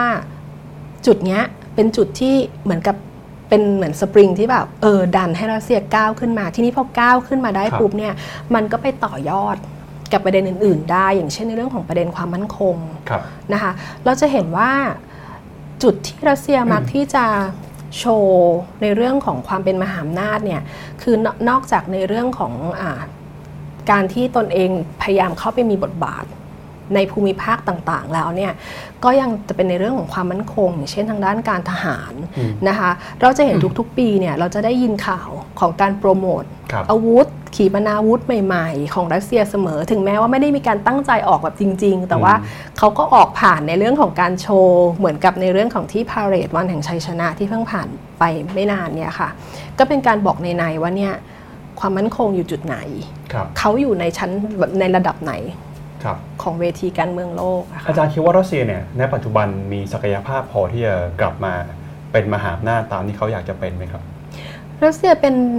ในตอนเนี้ยเป็นมหาอำนาจแต่ก็ไม่ใช่เป็นมหาอำนาจหนึ่งเดียวครับแล้วก็อาจจะไม่ใช่อยู่ในแรงที่แบบ1นสองอืมนะคะเพราะว่าการเป็นมหาอำนาจเนี่ยจริงๆมันต้องใช้ปัจจัยหลายอย่างที่เป็นตัวที่แบบเป็นพื้นฐานผลักดันนะคะโดยเฉพาะอย่างยิ่งเศรษฐกิจเนี่ยจะต้อง ถือได้ว่าเป็นเป็นเป็นปัจจัยหลักอะที่จะมาคอย support ให้มันเหมือนกับก้าวไปสู่ในระดับอื่น ๆ ได้ ฉะนั้นเนี่ยในปัจจุบันเนี้ยคือถ้ารัสเซียคือพยายามที่จะสร้างเรื่องของความมั่นคงทางเศรษฐกิจได้มากขึ้นเท่าไหร่ มันก็ยิ่งจะถือได้ว่าสร้างความมั่นคงของความที่จะก้าวไปเป็นมหาอำนาจได้อย่างมั่นคงได้เท่านั้นนะคะครับ ในปัจจุบันเนี่ยเวลาเราพูดถึงมหาอำนาจนะครับเราก็จะนึกถึงสหรัฐนึกถึงจีนนะฮะ รัสเซียเขามีท่าทีกับประเทศมหาอำนาจที่เป็นผู้นำอยู่ในตอนนี้ยังไงเขาจัดวางตัวเองในสมการของเอ่อโลกที่เป็นระเบียบโลกใหม่ยังไงครับ รัสเซียนะคะมองว่าในปัจจุบันเนี่ยพยายามที่จะไม่แสดงตนว่าเป็นปรปักษ์กับใครครับอย่างชัดเจนนะคะคือจะจะแสดงตัวที่ที่ต่างไปจากในสมัยสงครามเย็นนะคะแต่การวางตัวในลักษณะนี้เนี่ยเราเราก็จะเห็นว่า มันมันมันก็โชว์ให้เห็นแหละว่าอยู่ในสถานะไหนอย่างเช่นกับจีนอย่างเงี้ยครัค่ะบกับจีนเนี่ยเอ่อรัสเซียเองเนี่ยมีการแสดงตนอย่างเปิดเผยในฐานะที่เป็นพันธมิตรอืมนะคะพันธมิตรในในที่นี้เนี่ยเป็นพันธมิตรที่ไม่ใช่แค่ว่าเอ่อคุยกันตามพวกงานสมิตต่างๆ หรือว่าคุยกันนั่งอย่างแบบผู้นำแบบนี้ แต่แสดงความใกล้ชิดในแบบลักษณะของ ผู้ที่เป็นมิตรต่อกันครับมีการทำกิจกรรมร่วมกันอย่างเช่น เราจะเห็นภาพที่ปูตินเนี่ยค่ะได้มาสอนอืมประธานาธิบดีจีนเนี่ยค่ะทำแพนเค้กบลินครับเนยซึ่งถือว่าเป็นอาหารแบบหนึ่งในประจำชาติของอืมรัสเซีย มีการแบบอะดื่มวอดก้าด้วยกัน กิจกรรมพวกเนี้ยมันแสดงให้เห็นถึงความสนิทชิดเชื้อ ความสนิทในที่เนี้ยมันสร้างความไว้ใจครับนะคะซึ่งความไว้ใจตรงเนี้ยจริง ๆ เราไม่ต้องบอกมาประกาศว่าสนิทกัน แต่มันก็สะส่งผลต่ออีกด้านหนึ่งด้วยอย่างเช่นว่าประเทศที่มองอยู่ เขาก็จะเห็นว่าเอ้ยสองประเทศนี้มีความแบบใกล้ชิดกัน กับอเมริกาเช่นเดียวกันนะคะถึงแม้ว่าอเมริกาจะค่อนข้างในในอดีตจะแสดงตัวเหมือนกับที่รัสเซียเคยทำอะค่ะคือเป็นปรปักษ์อย่างชัดเจน ในปัจจุบันเนี้ยก็ถือว่า มีการแสดงออกที่ค่อนข้างซอฟต์ลง ครับ จนกระทั่งอย่างในหลาย ๆ สื่ออะอาจจะมีการพูดด้วยซ้ำว่าจริงๆทรัมป์นี่กลัวปูตินหรือเปล่า อืม แบบนั้นนะคะ คือจริงๆก่อนหน้านี้ก็มีข้อกล่าวหาว่าเอ่อรัสเซียเนี่ยเป็นผู้อยู่เบื้องหลังในการเลือกตั้งปี แทรกแซ2014 ที่งใช่ไหมคะ ทำให้บราซิลโดนัลด์ทรัมป์ได้ขึ้นมาด้วยนะครับ แต่ทรัมป์เองก็เป็นคนออกมาประกาศว่าไม่ใช่ ครับ ใช่ไหมคะ ก็มันเลยทำให้เหมือนกับเนี่ยแค่คำพูดสั้นๆน่ะ มาแสดงให้เห็นสถานะว่าเออตอนเนี้ยรัสเซียอยู่ตรงไหนอืมแล้วอเมริกาอยู่ตรงไหน แน่นอนว่าอย่างถ้าเราพูดถึงอเมริการัสเซียจีนเนี่ยเรามองว่าทั้ง3เนี่ยเป็นมหาอำนาจ แต่เป็นครับมหาอำนาจในทางไหน ลักษณะไหน เราจะบอกว่าจีนเป็นอันดับหนึ่งก็ได้ ถ้าเรามองด้านการค้าครับถ้าเรามองของสหรัฐเป็นอันดับหนึ่งเราจะมองในแง่ของโลกเสรี แต่ถ้าเรามองรัสเซียอันดับหนึ่งเราจะมองในในหลากหลายแง่มุมอะค่ะเราจะมองในแง่มุมของความมั่นคง หรือประเทศที่มีอัตลักษณ์ ที่ถือได้ว่าน่าจะมีเหมือนกับ power ในการบริหารครับนะคะที่มีระบบการเมืองที่ถือว่ามั่นคงก็ได้ ในแง่มุมถ้าเราไม่ได้มองว่ามันเป็นอำนาจนิยมแบบนั้นครับค่ะถ้าพูดถึงในเรื่องของผลประโยชน์แห่งชาติในเวทีการเมืองโลกนะอย่างที่อาจารย์บอกไปเนี่ยสหรัฐก็มีภาพเป็นผู้นำของโลกประชาธิปไตยนะฮะใช่ค่ะจีนก็มีภาพอีกอย่างหนึ่งรัสเซียนี่จะเป็นภาพไหนครับรัสเซียจะเป็นลักษณะของความมั่นคงนะครัคะบเป็นความมั่นคงของที่เรียกว่าการรักษาผลประโยชน์ของชาติเนี่ยเราจะเห็นว่า เวลารัสเซียไปปรากฏในเวทีไหนก็ตามเนี่ยรัสเซียเองก็คงจะถือว่าตัวเองเนี่ยเป็นประเทศที่ยังคงแบบมีอัตลักษณ์เป็นของตัวเอง มีความเป็นตัวของตัวเองนะคะไม่ว่าตัวของตัวเองที่เราพูดถึงเนี่ยจะได้รับการวิพากษ์ครับแบบไหนก็ตาม แต่รัสเซียเองยังคงมั่นใจว่าแบบเนี้ยคือสิ่งที่มันหล่อหลอมความเป็นรัสเซียอยู่ นะคะเพราะรัสเซียเนี่ยเราจะบอกว่ารัสเซียเป็นยุโรปไหมครับก็ไม่ใช่ร้อยเปอร์เซ็นต์ใช่ไหมคะรัสเซียจะแบบเป็นส่วนหนึ่งของเอเชียทั้งเป็นเป็นแบบเหมือนเอเชียทั้งหมดไหมก็ไม่ใช่คือก็ส่วนหนึ่งเป็นเอเชีย คือรัสเซียเป็นยูเรเชีย ที่เราอืมรู้สึกว่ามันมีการผสมผสานหลาย ๆ อย่าง คือความเป็นยูเรเชียมันเป็นอะไรที่หลอมรวม ทั้งในแง่มุมของตะวันตก ในแง่มุมของตะวันออกรัสเซียมีความพิเศษตรงเนี้ยค่ะครับแล้วหลายครั้งที่เราก็เห็นรัสเซียเนี่ยแสดงออกเรื่องความมั่นใจเนี่ยผ่าน เรื่องการเมืองผ่านเรื่องการอาหารนะฮะหรือว่าเรื่องวัฒนธรรมหลาย ๆ เรื่องเนี่ยอย่างเรื่องการอาหารเนี่ยในปี 2014 รัสเซียเนี่ยก็เรียกได้ว่ามีการเข้าไปขยายอาณาเขตขยายดินแดน ในพื้นที่ไครเมียของยูเครนนะฮะค่ะซึ่งตอนนั้นก็เป็นประเด็นเหมือนกัน อาจารย์คิดว่าต่อไปจะมีโอกาสที่รัสเซียเนี่ยจะใช้วิธีนี้ในการขยายอำนาจทางการเมืองหรือว่าขยายดินแดนต่อไป จะมีโอกาสแบบนี้เกิดขึ้นอีกไหมครับเอ่อในส่วนตัวนะคะมองว่าการขยายดินแดนแบบเนี้ยมัน มันอาจจะไม่ได้สร้างความชอบธรรมในอำนาจในครับอนาคตของปูตินนะคะเพราะว่าจากบทเรียนอะเอาเป็นว่าเป็นบทเรียนละกันจากครับจากวิกฤตการณ์ไครเมียมันก็ไม่ได้ส่งผลดี ซ้ำยังทำให้เหมือนกับเศรษฐกิจเนี่ยซุดมากจากการถูกแซงชั่น เพราะว่าการไปผนวกดินแดนหรือการมีการลงประชามติก็ดีแต่เบสออนแบบอาจจะไม่ได้แบบโปร่งใสหรืออะไรแบบนี้ร้อยเปอร์เซ็นต์หรือมีการเขาเรียกว่ามีการแทรกแซงทางด้านวัฒนธรรม หรืออะไรก็แล้วแต่เนี่ย มันย่อมไม่ก่อให้เกิดผลดีในแง่ของการสนับสนุนฐานเสียงในครับอนาคต แต่ถ้าจะให้มองโดยส่วนตัวเนี่ยคิดว่าการที่จะไปผนวกดินแดนอื่นๆเนี่ยน่าจะไม่ได้เกิดขึ้นอย่างแบบเป็นรูปธรรมเหมือนไครเมีย แต่ปัญแต่ว่าสิ่งที่จะเกิดขึ้นในอนาคตเนี่ยอาจจะเป็นที่ว่ารัสเซียต้องใช้ความพยายามของตัวเองมากแค่ไหนต่างหาก ที่จะรักษาดินแดนดินแดนเดิมของตนที่มีอยู่ในตอนเนี้ยไม่ให้ถูกแยกตัวออกไปครับ อย่างเช่นยกตัวอย่างนะคะก็คือว่าสิ่งที่ปูตินจะต้องจะต้องระวังในอนาคตนะคะหรือระหว่างที่ตัวเองอะถ้าเกิดอยู่ในอำนาจต่อไปจนถึง 2016 เนี่ยระยะเวลามันยาวนานนะคะ 12 ปีเนี่ยครับสิ่งที่ต้องระวังก็คือกระแสชาตินิยมที่จะเกิดขึ้นหรือที่เรียกว่าเป็นกระแสที่เหมือนกับท้องถิ่นนิยมอะค่ะกระแสชาตินิยมที่จะเกิดขึ้นเนี่ยจะมาที่ที่อ่า ได้เห็นข้อมูลหรือนักวิชาการหลาย ๆ ท่านได้มีมีการกล่าวถึงเนี่ยก็คือว่าเราจะเห็นว่ารัสเซียเนี่ยเป็นประเทศที่กว้างใหญ่ที่สุดในโลกครับนะคะ แล้วก็เต็มไปด้วยความแตกต่าง คือเอาง่ายๆเป็นพหุวัฒนธรรมอืมพหุสังคม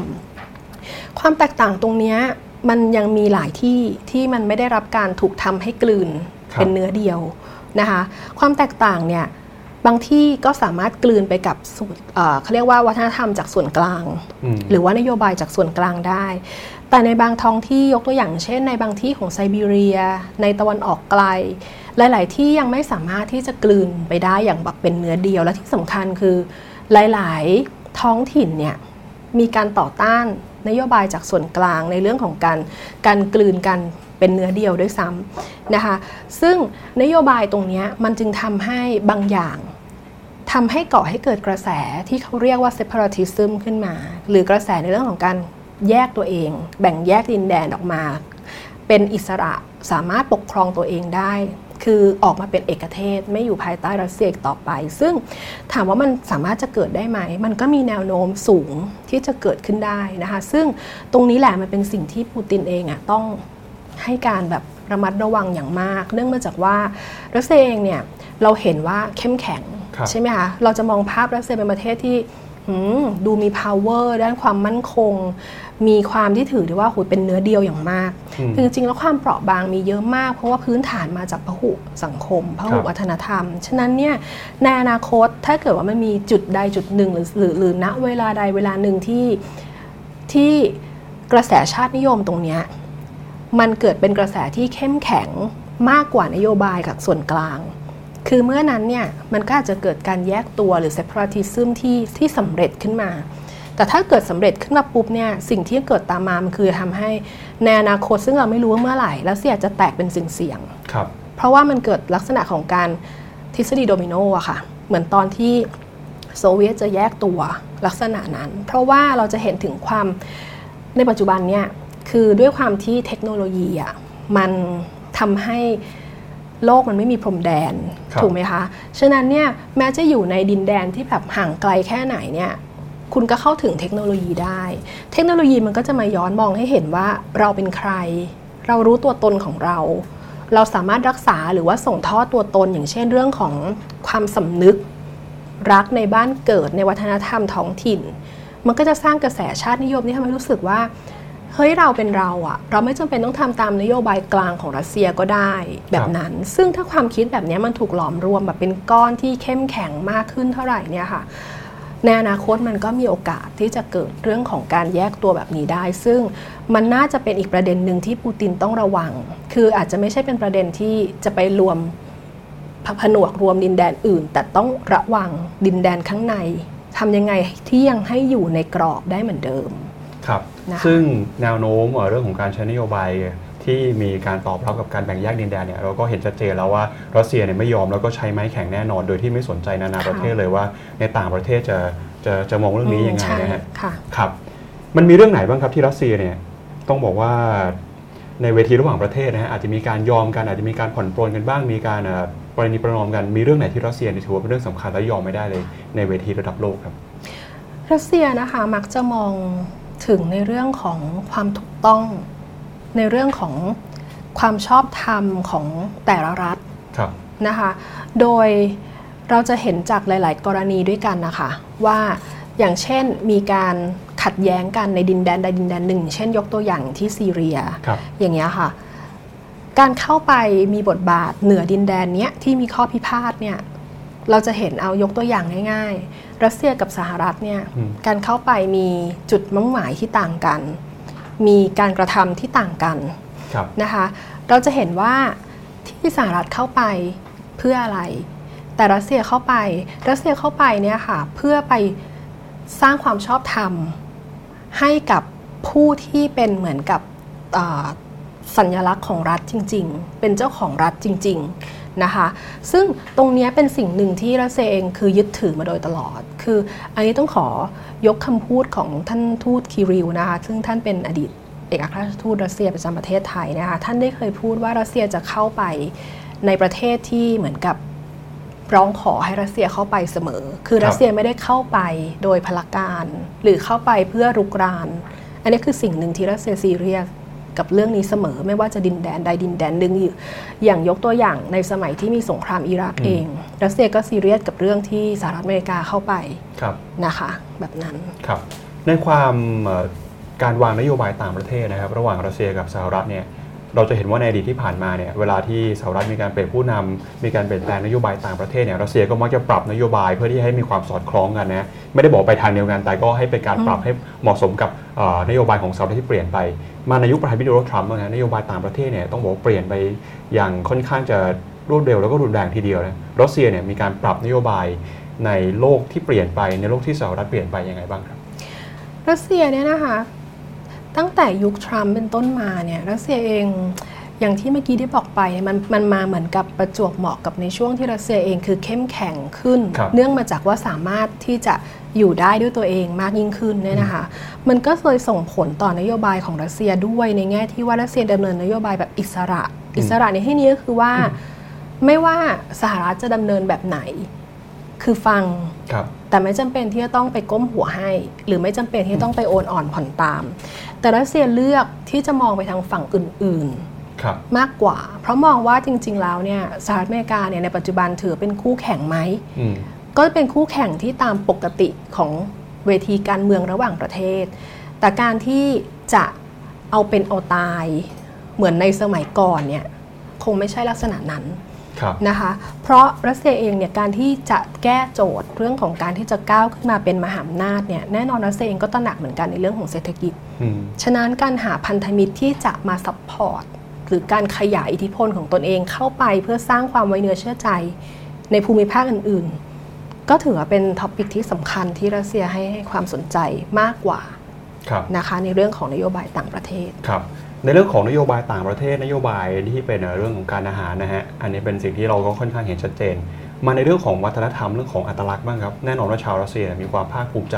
ในความเป็นตัวตนนะเรื่องของวัฒนธรรมที่มีความเป็นเอกลักษณ์เอ่อมีเรื่องของความภาคภูมิใจในมาตุภูมินะฮะใช่แต่กระแสโลกตอนนี้เนี่ยมันมันมันเปลี่ยนไปนะฮะเราเห็นความเคลื่อนไหวกระบวนการทางสังคมเนี่ยโดยเฉพาะยิ่งเรื่องของ LGBTQ ที่ตอนนี้ก็เป็นกระแสมาก แล้วก็รัสเซียเนี่ยก็มีจุดยืนที่ค่อนข้างจะชัดเจนกับเรื่องนี้นะฮะ รัสเซียจะรักษาอัตลักษณ์ของตัวเองได้ยังไงฮะท่ามกลางโลกที่เปลี่ยนไปแบบนี้ครับ LGBTQ เนี่ยจะปฏิเสธแบบนี้ต่อไปได้แล้วครับอ่าเรื่องของอัตลักษณ์ของรัสเซียเนี่ยนะคะส่วนหนึ่งเนี่ยมีการผูกโยงกับเรื่องของความเชื่อครับความเชื่อที่เราพูดถึงคือเรื่องของศาสนาคริสต์นิกายออร์โธดอกซ์นะคะซึ่ง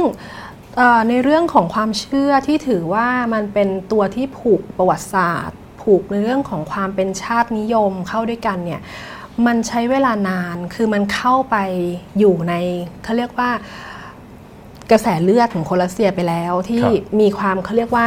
ภูมิใจในบ้านเกิด หรือภูมิใจในรากเหง้าของความเป็นรัสเซีย ซึ่งมีประวัติศาสตร์อันยาวนาน ประวัติศาสตร์อันยาวนานเนี่ยถูกพิสูจน์ด้วยการที่ตนเองเนี่ยมีความเชื่อหรือมีจิตวิญญาณที่ถือว่ามีการผูกกับประวัติศาสตร์อย่างเช่น เรื่องของออร์โธดอกซ์ที่มีการสืบย้อนไปได้เป็นพันปี แบบเนี้ยค่ะ ฉะนั้นเนี่ย พอมีการผูกโยงกับเรื่องออร์โธดอกซ์ปุ๊บเนี่ยนะคะ มันทำให้เห็นว่าฉันเป็นรัสเซีย ฉันมีความภูมิใจกับความรุ่งโรจน์ในประวัติศาสตร์นะทีเนี้ยพอมีสิ่งเหล่านี้มาผูกโยงกันเนี่ยค่ะมันเลยทำให้คนรัสเซียเนี่ยได้รับการขัดเกลาหรือ socialize เนี่ยค่ะโดย orthodox เนี่ยมาตลอด ฉะนั้นหลักในศาสนาหลักการปฏิบัติทางศาสนาเนี่ยจึงมีส่วน อยู่ในวิถีชีวิตของชาวรัสเซียมาโดยตลอดตั้งแต่เกิดจนตายจนกระทั่งครับปัจจุบัน แต่ทีนี้เนี่ยเราจะเห็นว่าสังคมในปัจจุบันเนี่ยมันเปิดมากขึ้น คืออย่างที่บอกว่าเทคโนโลยีมันก้าวหน้าเราเห็นโลกทุกมุมภายภายใต้เวลาแบบเดียวครับฉะนั้นเนี่ยอย่าง topic ที่ถือได้ว่าเราพูดกันเรื่องของ LGBTQ เนี่ยนะคะ มันเป็น topic ที่รัสเซียเองเนี่ยกำลังตั้งเป็นคำถามอยู่ ว่าเมื่อไหร่จะเกิด จะเกิดเวลาที่ได้รับการยอมรับสิ่งนี้สักทีใช่ไหมคะ ซึ่งตรงนี้เนี่ยเราจะเห็นว่ามันก็ถูกโยงให้เข้ากับในเรื่องของกลไกแห่งอำนาจของปูตินเช่นเดียวกันครับนะคะ ทุกอย่างมันโยงกันหมด ไม่ว่าจะเป็นในเรื่องของวัฒนธรรม เรื่องของทางด้านของอาการผูกเรื่องแนวคิดชาตินิยม เพราะอย่างเมื่อกี้ที่ได้เรียนไปให้ทราบว่า การที่รัสเซียมันกว้างใหญ่ที่สุดในโลกเนี่ย มันเต็มไปด้วยความแตกต่าง สิ่งที่สำคัญที่สุดก็คือทำยังไงที่จะสร้างกรอบ แล้วก็เอาความแตกต่างอยู่ในกรอบเดียวกันมากที่สุดนะคะซึ่งในหลาย ๆ ยุคสมัยเนี่ยผู้นำของรัสเซียเนี่ยใช้เรื่องของการแนวคิด แนวคิดในเรื่องของการทำให้เป็นรัสเซีย ซึ่งในสมัยก่อนเนี่ยนะคะ ในสมัยที่ยังเป็นจักรวรรดิรัสเซียเนี่ยเขาจะใช้แนวคิด Russification ครับคือทำให้เป็นรัสเซียโดยที่มีการอะให้เข้ารีดให้เป็นออร์โธดอกซ์หรือมีการบังคับให้ดินแดนต่างๆอย่างเช่นโปแลนด์หรืออะไรพวกนี้เนี่ยใช้ภาษารัสเซียเป็นภาษาราชการนะคะ ในสมัยโซเวียตเองก็มีการใช้นโยบาย Sovietization ครับซึ่งเป็นการทำให้ทุกอย่างที่ถูกขมวดรวมมาอยู่ในโซเวียตเนี่ยเป็นโซเวียตที่สมบูรณ์ ไม่ว่าจะเป็นการใช้ภาษารัสเซีย การที่ทำให้เชื้อชาติดั้งเดิมไม่ปรากฏการสร้างประวัติศาสตร์ขึ้นมาใหม่ แบบนี้เป็นสิ่งที่หล่อหลอมขึ้นมา เพื่อทำให้คนรัสเซียเนี่ยอยู่ในกรอบมาตลอด ซึ่งออร์โธดอกซ์ออร์โธดอกซ์เป็นกรอบนั้นในประวัติศาสตร์ของรัสเซียมาโดยตลอดจนกระทั่งปัจจุบันครับแต่ในปัจจุบันเนี่ยค่ะเราจะเห็นว่าออร์โธดอกซ์เองก็เบาบาง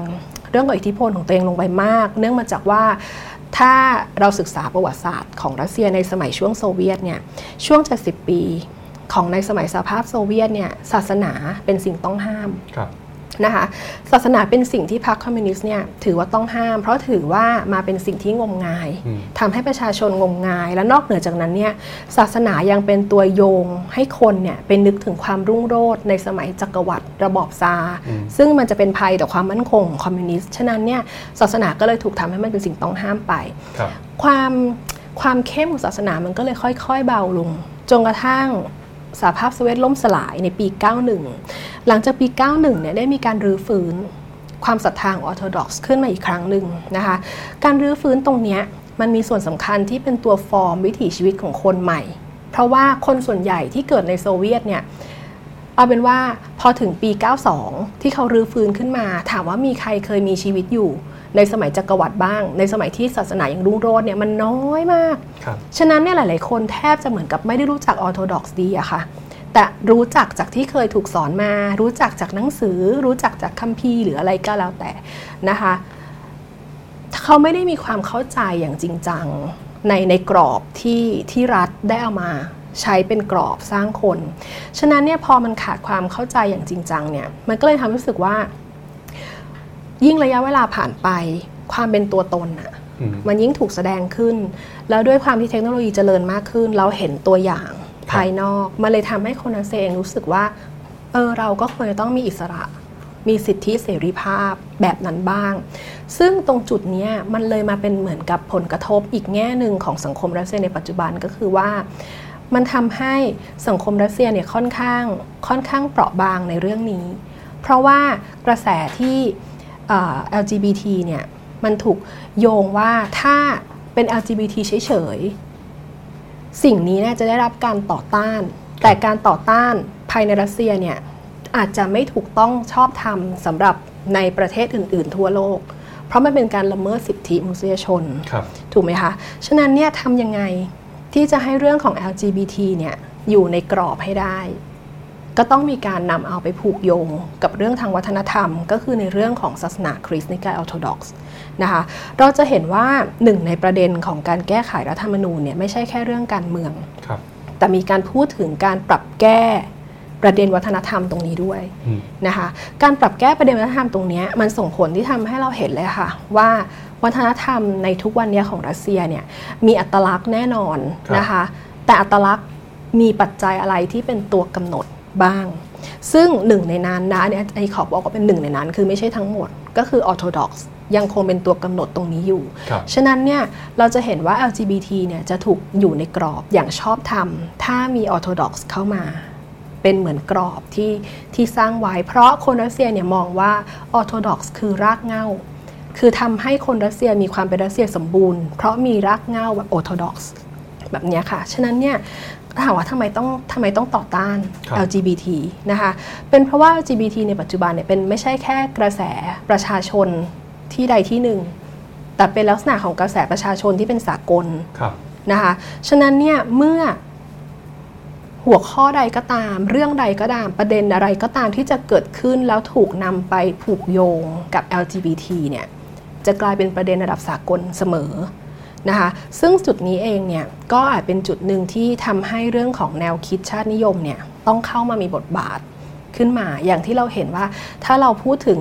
เรื่องของประเด็นวัฒนธรรมล้วนๆเนี่ยเราก็จะเห็นว่าประเด็นเรื่อง LGBT เนี่ยจะถูกกดเอาไว้ เนื่องมาจากมันจะทำให้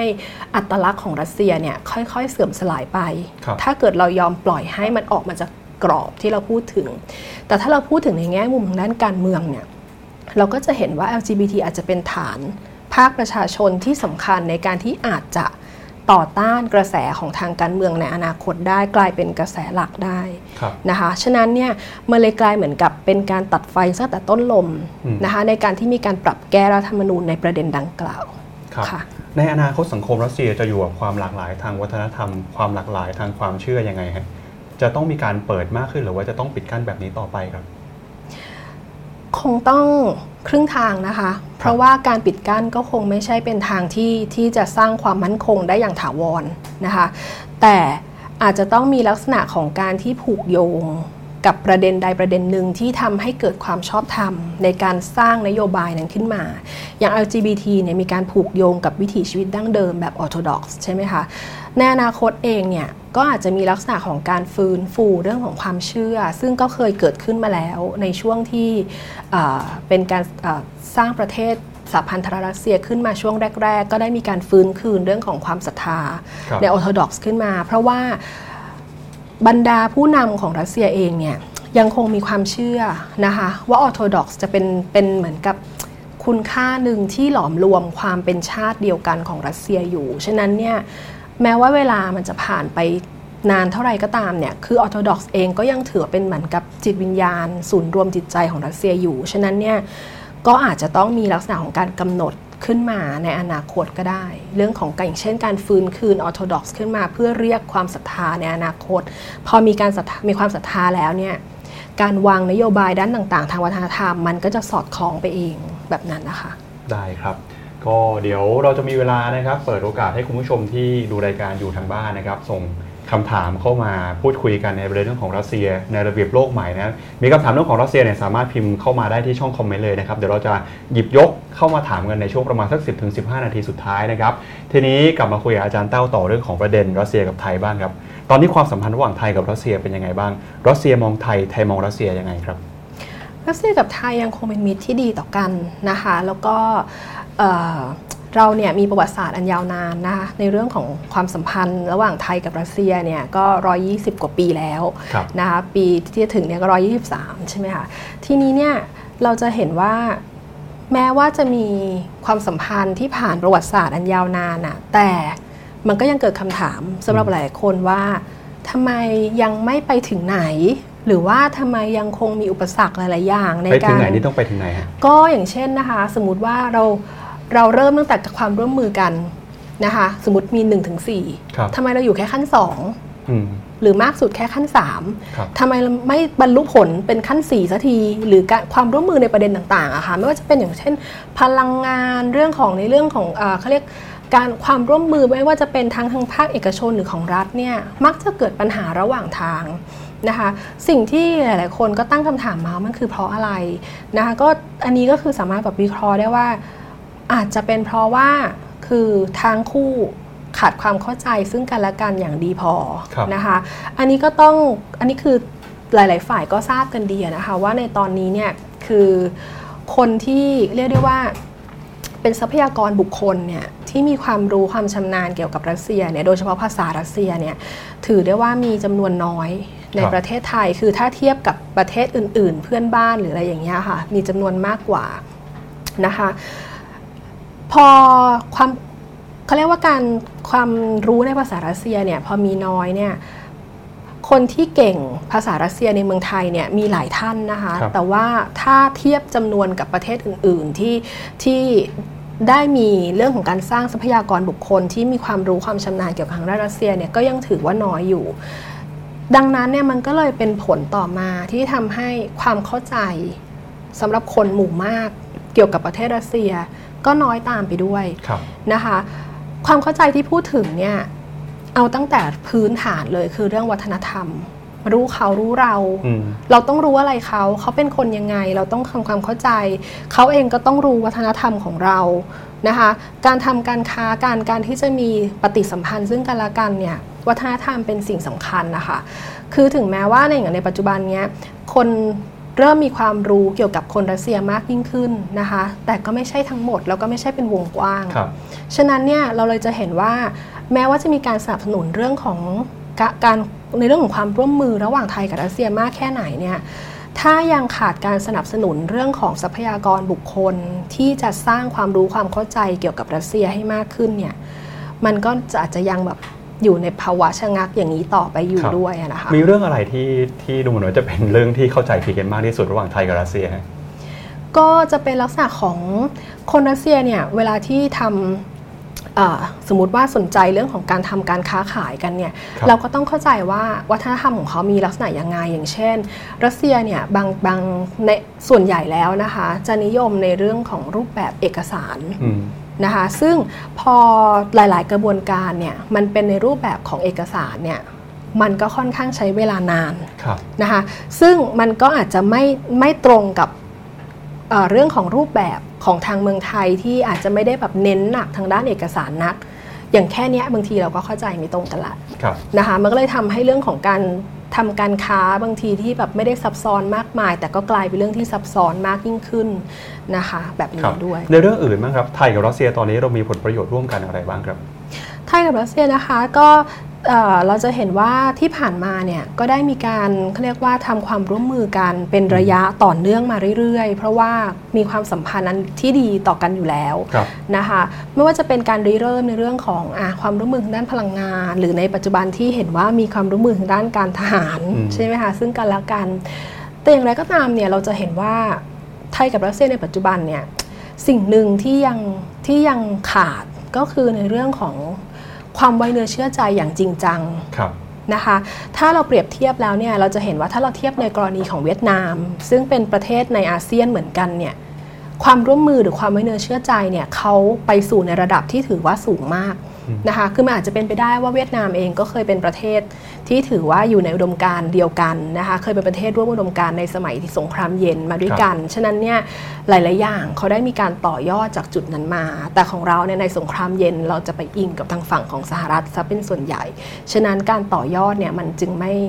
ไม่มีประสิทธิภาพครับ เหมือนกับทางฝั่งของเวียดนาม แต่ถามว่าจุดเริ่มต้นมีไหม จุดเริ่มต้นมีเสมอนะคะอืมเท่าที่เท่าที่เราติดตามมาหรืออะไรแบบเนี้ยเราจะเห็นจุดเริ่มต้นของของความร่วมมือระหว่างไทยกับรัสเซียเนี่ยมีเรื่อยๆเสมอ แต่ปัญหามันอยู่ที่ระหว่างครับเส้นทางของการที่จะไปจนถึงจุดที่น่าจะสำเร็จเนี่ยค่ะมันก็ยังมีอุปสรรคอยู่ครับนะคะตอนนี้รัสเซียมีนโยบายต่างประเทศนะครับที่มีต่ออาเซียนหรือว่าที่มีต่อไทยเป็นยังไงครับ รัสเซียให้ความสำคัญกับอาเซียนในระดับที่เรียกได้ว่าไม่มากอืมนะคะ เพราะว่าเอ่อสถานะของรัสเซียในอาเซียนเองเนี่ยถือได้ว่าคือน้อยถ้าอืมเทียบกับในในภูมิภาคอื่น ๆ แล้วครับที่สำคัญก็คือว่ารัสเซียเองเนี่ยถ้าเรามองในในในอาเซียนเนี่ยรัสเซียก็ให้ความสำคัญกับเวียดนามเป็นอันดับหนึ่งครับนะคะเพราะว่าอย่างที่เมื่อกี้เรียนให้ทราบก็คือมีประวัติศาสตร์ร่วมกันยาวนานนะคะ การมีประวัติศาสตร์ร่วมกันตั้งแต่ในสมัยสงครามเย็นเนี่ยมันคือมันสร้างความไว้เนื้อเชื่อใจจนถึงขั้นที่เป็นแรงผลักดันให้ความร่วมมือเนี่ยมันเขาเรียกว่าก้าวกระโดดได้หลาย ๆ อย่าง เช่นในเรื่องของอที่ความร่วมมือที่เห็นเป็นรูปธรรมเนี่ยมีมากมาย ไม่ว่าจะเป็นการส่งออกเทคโนโลยีนิวเคลียร์อย่างเช่นการสร้างโรงไฟฟ้านิวเคลียร์ที่มีการาทำสัญญากันกับเวียดนามเนี่ยค่ะ ก็สร้างได้สำเร็จเรียกได้ว่าแทบจะร้อยเปอร์เซ็นต์แล้ว ในปัจจุบัน ซึ่งตอนที่เริ่มเนี่ยเริ่มเมื่อไม่ถึง 10 ปีมานี้เองนะคะครับแต่ก็ถือได้ว่าทำได้ตามเป้าหมายที่ที่ได้วางเอาไว้ ก็ปัจจัยหลาย ๆ อย่าง มันก็เห็นชัดอยู่แล้วว่ามันต้องพึ่งพาในเรื่องของความไว้เนื้อเชื่อใจ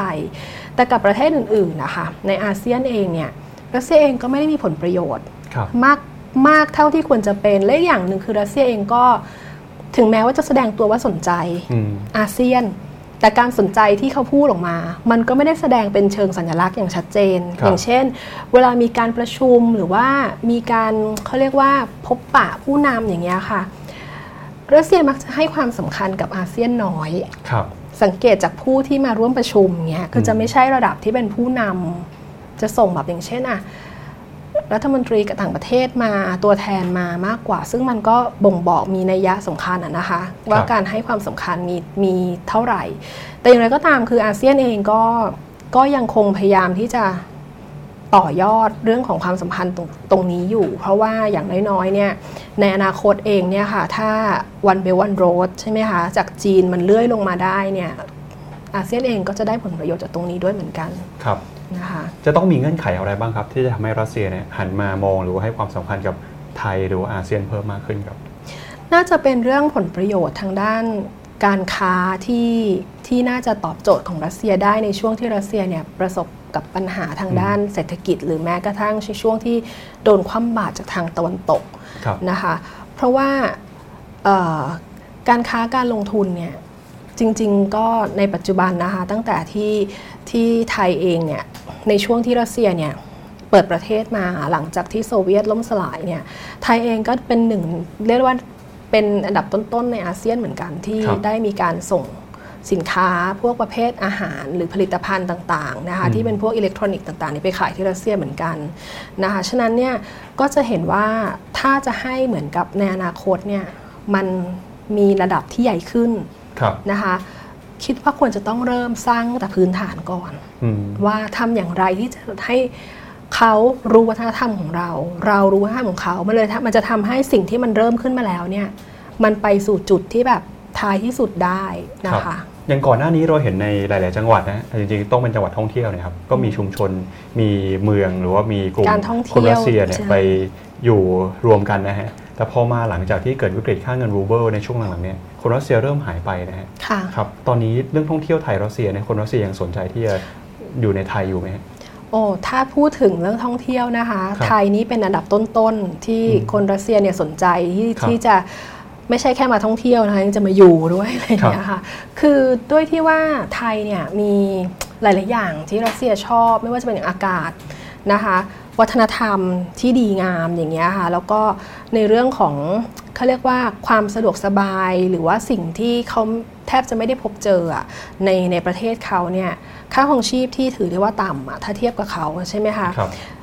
ถึงตอนเนี้ยแม้กระทั่งมีเรื่องของการระบาดของโรคเนี่ยนะคะเขาได้มีการเหมือนกับสำรวจของรัสเซียเองเนี่ยคนรัสเซียก็ยังมีความสนใจอืมที่จะมาท่องเที่ยวภายหลังจากที่มีการเปิดเที่ยวบินครับ นะคะ ฉะนั้นเนี่ยคิดว่าไม่ไม่ว่ายังไงเนี่ยรัสเซียเองก็คือยังมีความสนใจอยู่ถึงแม้ว่าจะมีปัจจัยอื่นอย่างเช่นเมื่อกี้ที่บอกว่าค่าเงินรูเบิลมันนั่นใช่ไหมคะครับแบบนั้นยังไงก็คงยังยังสนใจอยู่ค่ะครับอาจารย์คิดว่าไทยควรจะวางนโยบายต่างประเทศต่อรัสเซียยังไงครับ ไทยเองเนี่ยค่ะคือในเรื่องของนโยบายต่างประเทศอะมองว่าไทยควรจะต้องมีการปรับนะคะในเรื่องที่ว่าสิ่งไหนที่เรายังขาด ถ้าเกิดว่าเราจะไปดำเนินนโยบายอย่างเช่นความสัมพันธ์ด้วยนะคะหลาย ๆ เรื่องอะค่ะไม่ว่าถึงตอนนี้จะมีความเขาเรียกว่าการผลักดันเรื่องของทางด้านการทหารอืมขึ้นมา แต่อย่างไรก็ตามเราจะเห็นว่าผู้นำเองอะก็ไม่ได้มีความต่อเนื่องเท่าไหร่เกี่ยวกับทางด้านนโยบายเกี่ยวเกี่ยวกับทางด้านรัสเซีย ซึ่งจริงๆอะมองว่า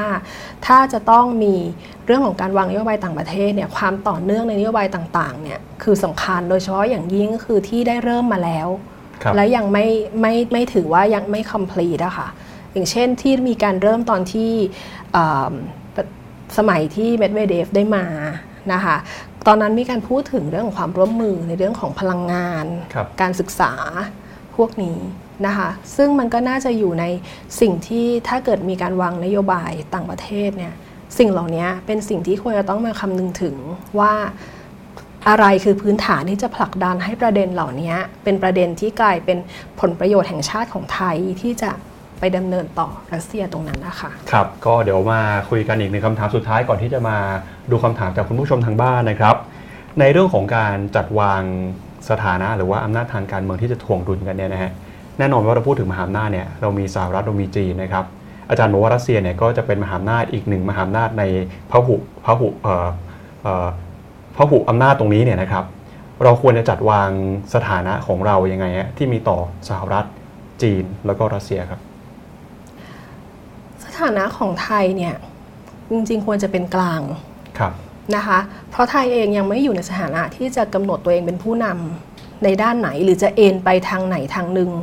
นะคะ และยิ่งที่สำคัญเนี่ยในปัจจุบันเนี่ยประเทศไทยมีปัญหาทางด้านเศรษฐกิจแบบถือว่ามาก ฉะนั้นเนี่ยในการที่จะ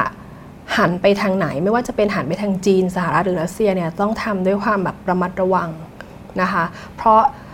ในปัจจุบันเราอย่างที่เราเห็นว่ารัสเซียเองดำเนินนโยบายอย่างอิสระครับฉะนั้นเนี่ยการที่เขาหันมาทางฝั่งของทางด้านเอเชียเนี่ยเขาอาจจะมองเราเปลี่ยนไปก็ได้ ถ้าอืมเกิดเราเนี่ย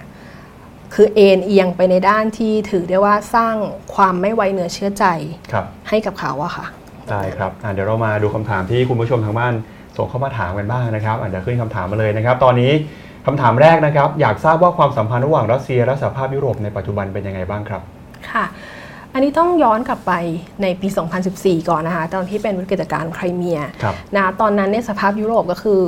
คว่ำบาตรคือแซงชั่นนะคะแล้วก็ตัดในเรื่องของความร่วมมือทุกๆประการที่มีนะคะจากเอ่อกับรัสเซีย ฉะนั้นเนี่ยในตั้งแต่ตอนนั้นเป็นต้นมาเนี่ยเราจะเห็นว่ารัสเซียเองเนี่ยก็เรียกได้ว่ามองสภาพยุโรปเนี่ย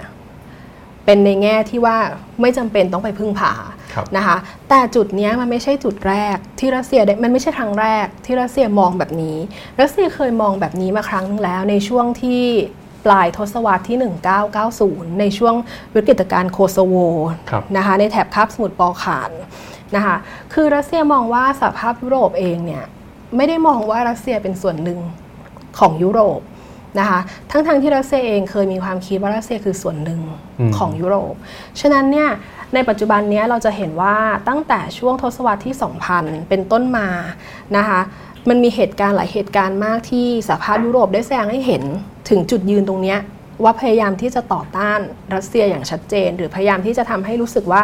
รัสเซียมีมีเหมือนกับฉากมีกำแพงกั้นระหว่างตัวของรัสเซียกับทางของยุโรปนะคะหลาย ๆ ประการอย่างเช่น เรื่องของการที่สหภาพยุโรปเนี่ยพยายามที่จะรุกคืบครับเข้ามาเหมือนกับเป็นผู้ส่งออกประชาธิปไตยหรือเป็นผู้ที่พยายามที่ขยายประชาธิปไตยเข้ามาในดินแดนต่าง ๆ ของรัสเซียนะคะไม่ว่าจะเป็นในเขตของยุโรปตะวันออกที่เป็นเขตอิทธิพลเดิมที่อยู่ในยูโกสลาเวียเดิมอย่างเงี้ยค่ะ เรื่อยมาจนถึงในดินแดนที่เป็นเขาเรียกว่าเครือรัฐเอกราชในปัจจุบันของรัสเซีย อย่างเช่นอะยูเครน จอร์เจียอะไรอย่างเงี้ยค่ะค,คือมันเลยกลายเป็นว่ายิ่งทำให้รัสเซียมองว่าสหภาพยุโรปเนี่ยเริ่มเป็นภัยคุกคามนะคะเข้ามาจนกระทั่งถึงในปัจจุบันค่ะครับ มาดูคำถามถัดไปนะครับ บอกว่า 2 วันที่ผ่านมา ทะเลจีนใต้กลายเป็นสมรภูมิร้อนแรงระหว่างสหรัฐกับจีน อย่างไรก็ตามรัสเซียเนี่ยเป็นพันธมิตรที่แนบแน่นกับบางประเทศเช่นเวียดนามนะครับรัสเซียมีมุมมองยังไง แล้วก็จะมีบทบาทยังไงในภูมิภาคนี้นะฮะอะจริงๆเราพูดไปบางส่วนแล้วใช่เรื่องของใช่การค้าความสัมพันธ์ระหว่างประเทศในเรื่องของการอาหารบ้างฮะ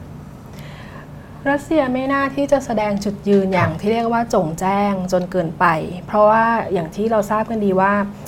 บทบาทของรัสเซียในทั้งเอเชียแปซิฟิกหรือครับ เอเชียตะวันออกเฉียงใต้เองเนี่ยไม่มากพออม นะคะเท่าตัวแสดงอื่นอย่างเช่นจีนกับสหรัฐ ฉะนั้นการที่รัสเซียจะเข้ามามีบทบาท โดยเฉพาะอย่างยิ่งในเรื่องของข้อพิพาทหรือดินหรือเหนือดินแดนที่มีข้อพิพาทเนี่ย ครับ รัสเซียต้องระวังตัวเองอย่างมากเลย เพราะว่ามันไม่ได้เกิดผลดีกับการที่จะเข้ามาทั้งในแง่ของการที่จะวางอิทธิพลของตัวเองด้วย หรือการเข้ามาเพื่อแสวงหาพันธมิตรด้วย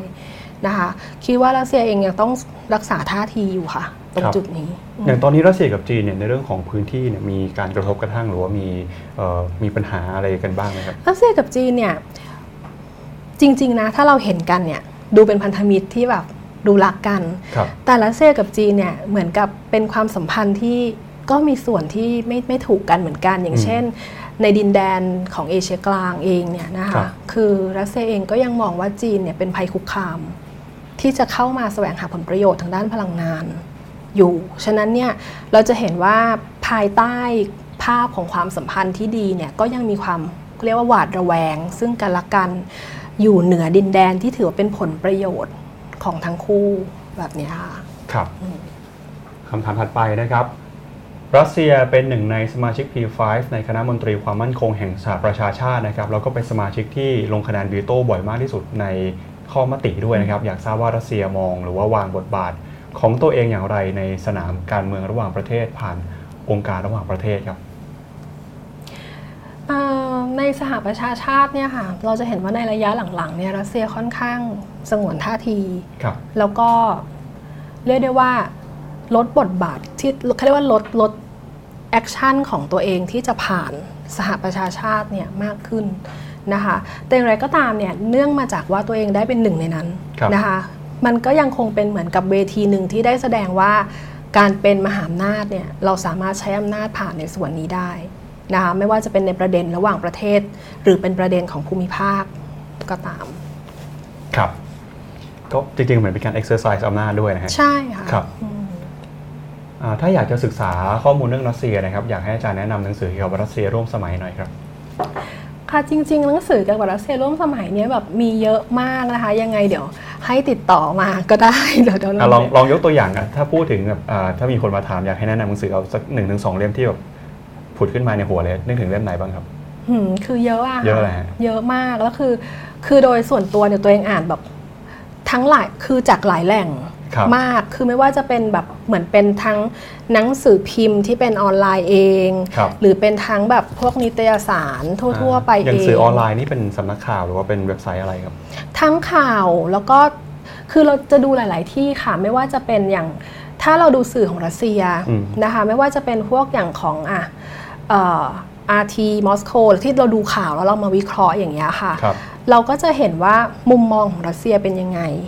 แต่ถ้าเรามองในสื่อของทางตะวันตกเนี่ยเราก็จะได้อารมณ์ของในมุมของของทางตะวันตกที่มองรัสเซีย คือเราจะดูมูดไม่เหมือนกันครับนะคะมูดในการตีความอะมันไม่เหมือนกันนะคะฉะนั้นเนี่ยการที่เอออย่างหนังสือหรืออะไรพวกเนี้ยปกติแล้วคือเราจะดูแบบหลาย ๆ อย่าง ดูหลาย ๆ ประเด็นดูจากปกติอะค่ะจะชอบตาม ประเด็นร่วมสมัยอะไรจากจากที่พวกที่เขาเป็นหนังสือรวมครับของรัสเซีย แต่เป็นภาษารัสเซียอย่างพวกอืมเรื่องของอาหนังสือบลาสของครับรัสเซีย หรืออะไรพวกเนี้ยในสมัยก่อนที่เขาจะมีแบบวิเคราะห์อะไรพวกนี้ค่ะ เยอะมาก แต่ถ้าเป็นหนังสือเล่มๆ เฉพาะตัวอย่างเงี้ยก็จะทั่วๆไปจะเลือกเป็นประเด็นครับมาอ่านมากกว่า หนังสือภาษาไทยที่เป็นเรื่องของรัสเซียตอนนี้มีเยอะไหมครับ ส่วนใหญ่หนังสือภาษาไทยที่เป็นเรื่องของรัสเซียเนี่ยนะคะที่ที่เห็นเนี่ยตอนนี้นอกจากเรื่องของการท่องเที่ยวนะคะก็จะมีในเรื่องของหนังสือภาษาครับนะคะแล้วก็เป็นหนังสือที่เกี่ยวกับเรื่องของความสัมพันธ์ระหว่างประเทศอืมในในหลากหลาย ภูมิภาคหลากหลายแง่มุม ซึ่งก็สามารถหาอ่านได้ เพราะในปัจจุบันเนี่ยเราจะเห็นว่าในเรื่องของความสัมพันธ์ของยูเรเชียเนี่ยมาแรงนะคะซึ่งก็จะมีหนังสือ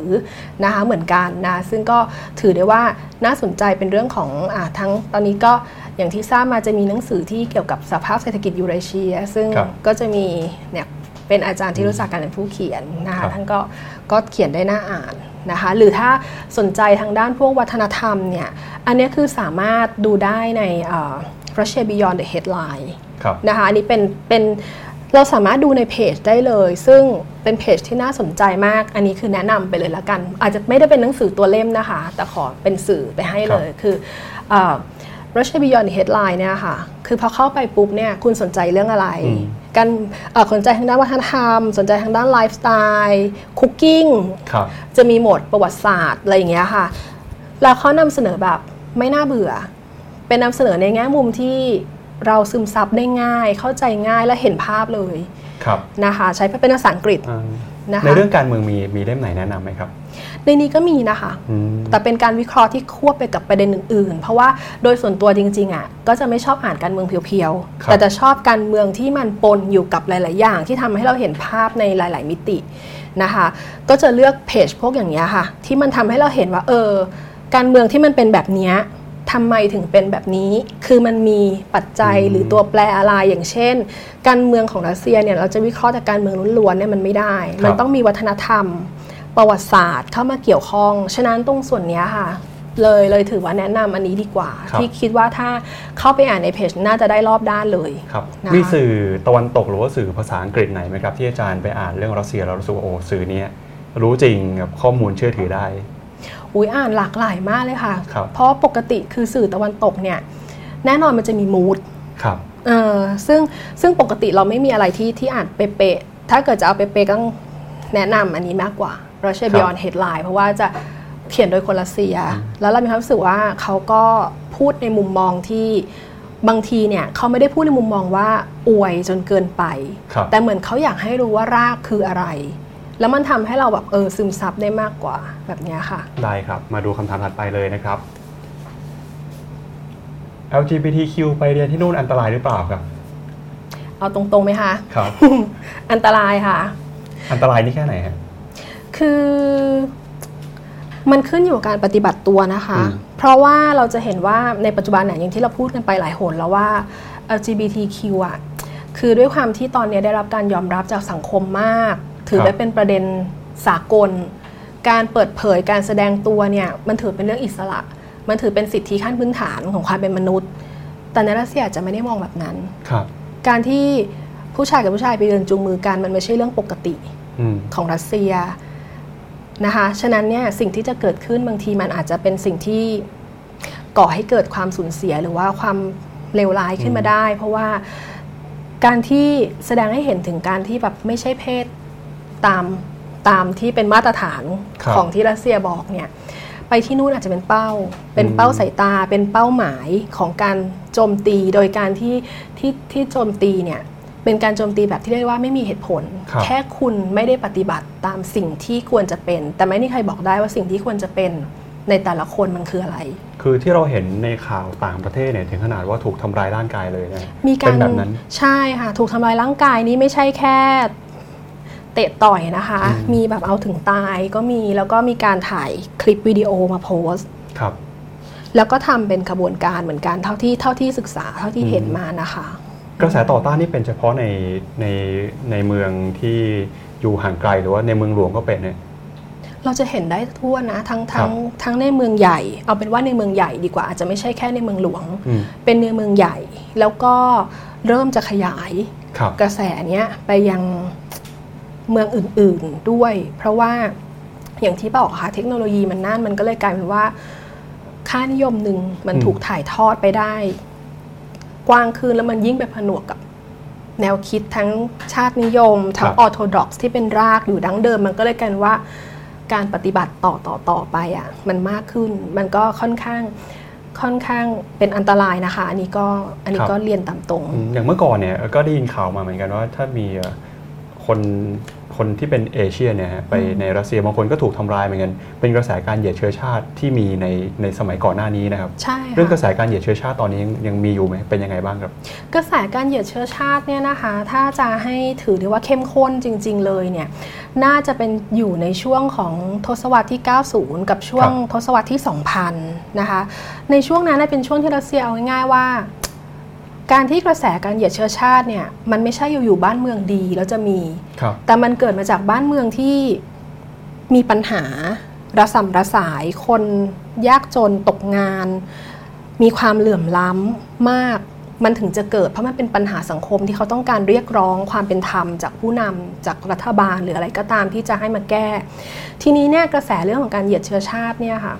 ในช่วงหนึ่งสมัยหนึ่งก็คือตอนช่วงที่หลังจากที่โซเวียตล่มเนี่ยมันถือว่าเป็นการเป็นเป็น feedback ที่สำคัญในการที่แสดงให้เห็นว่าสังคมรัสเซียยังคงมีเสียงเรียกร้องที่จะเข้ามาแก้ไขอย่างมากนะคะแล้วก็ในเรื่องของ กระแสเรื่องของการเหยียดเชื้อชาติเนี่ยมันค่อยๆ ในช่วงระยะเวลาประมาณเกือบ 20 ปีตอนนั้นนะคะมันค่อยๆ ขยายเป็นวงกว้างนะคะโดยที่มีการดึงเอาแนวคิดปรัชญาทางการเมืองสำคัญเข้ามาก็คือเป็นนีโอฟาสซิสครับหรือนีโอนาซีเข้ามา ฉะนั้นเนี่ยพอมีการดึงทั้งแนวคิดปรัชญาเข้ามาปุ๊บแบบผนวกขึ้นมาเป็นเหมือนกับหลักคิดประจำกลุ่มเนี่ยมันเลยยิ่งทำให้แนวความคิดเนี้ยถูกขยายไปอย่างรวดเร็วมากขึ้น ซึ่ง เราจะเห็นว่าในช่วงทศวรรษที่ที่ 2000 เนี่ยปัญหาเนี้ยถือเป็นอีกปัญหาที่สำคัญเลยสำหรับเมืองใหญ่ครับของรัสเซียที่เจอปัญหานี้นะคะ แล้วมันก็ขึ้นมันก็กลายมาเป็นเหมือนกับปัญหาที่เกี่ยวกับความปลอดภัยของประชาชน แม้กระทั่งคนรัสเซียเองที่ไม่ได้มีรูปลักษณ์อืมในแบบที่ที่กลุ่มนี้เขาได้มีการวางบรรทัดฐานไว้ครับนะคะ ก็แต่ยังตอนนี้ก็ถือว่าดีขึ้น ตอนนี้ กระแสเนี้ยนะคะคือเบาลงไปเยอะครับนะคะจากที่จากที่สังเกตมาตลอดนะคะคือมีความเขาเรียกว่า ถ้าเทียบกันกับเมื่อช่วงทศวรรษ 2000 เนี่ยเรียกได้ว่าน้อยลงมาก อาจจะเป็นเพราะว่าคือตัวของผู้นำตัวของปูตินเองเนี่ยมีการเขาเรียกว่าให้ความคือเข้มงวดกับการปราบปรามปัญหาเรื่องเนี่ยเพราะมันส่งผลอย่างมากกับภาพลักษณ์ของประเทศครับนะคะนอกจากภาพลักษณ์เองเนี่ย รัสเซียถ้าปราศจากซึ่งความปลอดภัยเนี่ยรัสเซียจะไม่สามารถก้าวขึ้นมา เป็นแบบผู้นำในด้านต่างๆ ของเวทีโลกได้เลยนะคะฉะนั้นเนี่ยคิดว่าปูตินเองเนี่ยคือในช่วงระยะเวลาที่ผ่านมาก็มีความจริงจังการแก้ปัญหานี้นะคะจากที่จากที่สังเกตมาตามข้อมูลเนี่ยมันลดลงไปเยอะมาก แต่ว่าไม่ได้หมายความว่าหายไปเลยนะคะครับก็ยังคงมีบ้างอยู่ ครับอะมาคำถามอีกหนึ่งคำถามนะครับ ในประเด็นเรื่องของรัสเซียนะครับ อะไรคือเสน่ห์ของรัสเซียครับทำให้อาจารย์สนใจศึกษารัสเซีย อาจารย์เคยไปใช้ชีวิตอยู่ที่รัสเซียด้วยนะครับค่ะ ก็ตอนที่ไปอยู่รัสเซียเนี่ยนะคะคือใช้ชีวิตอยู่ประมาณ 8 ปีครับนะคะ สิ่งที่ชอบรัสเซียเลยอะคือรู้สึกว่ารัสเซียมีความมีความรุ่มรวยทางประวัติศาสตร์ครับแล้วก็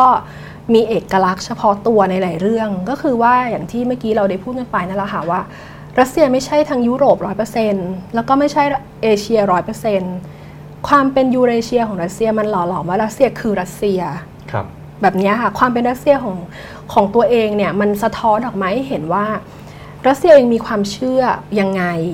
นะคะคนรัสเซียมี character ซึ่งมีการแบบเหมือนกับส่งทอดทางวัฒนธรรมมายาวนานและที่สำคัญก็คือสิ่งที่ชอบที่สุดก็คือ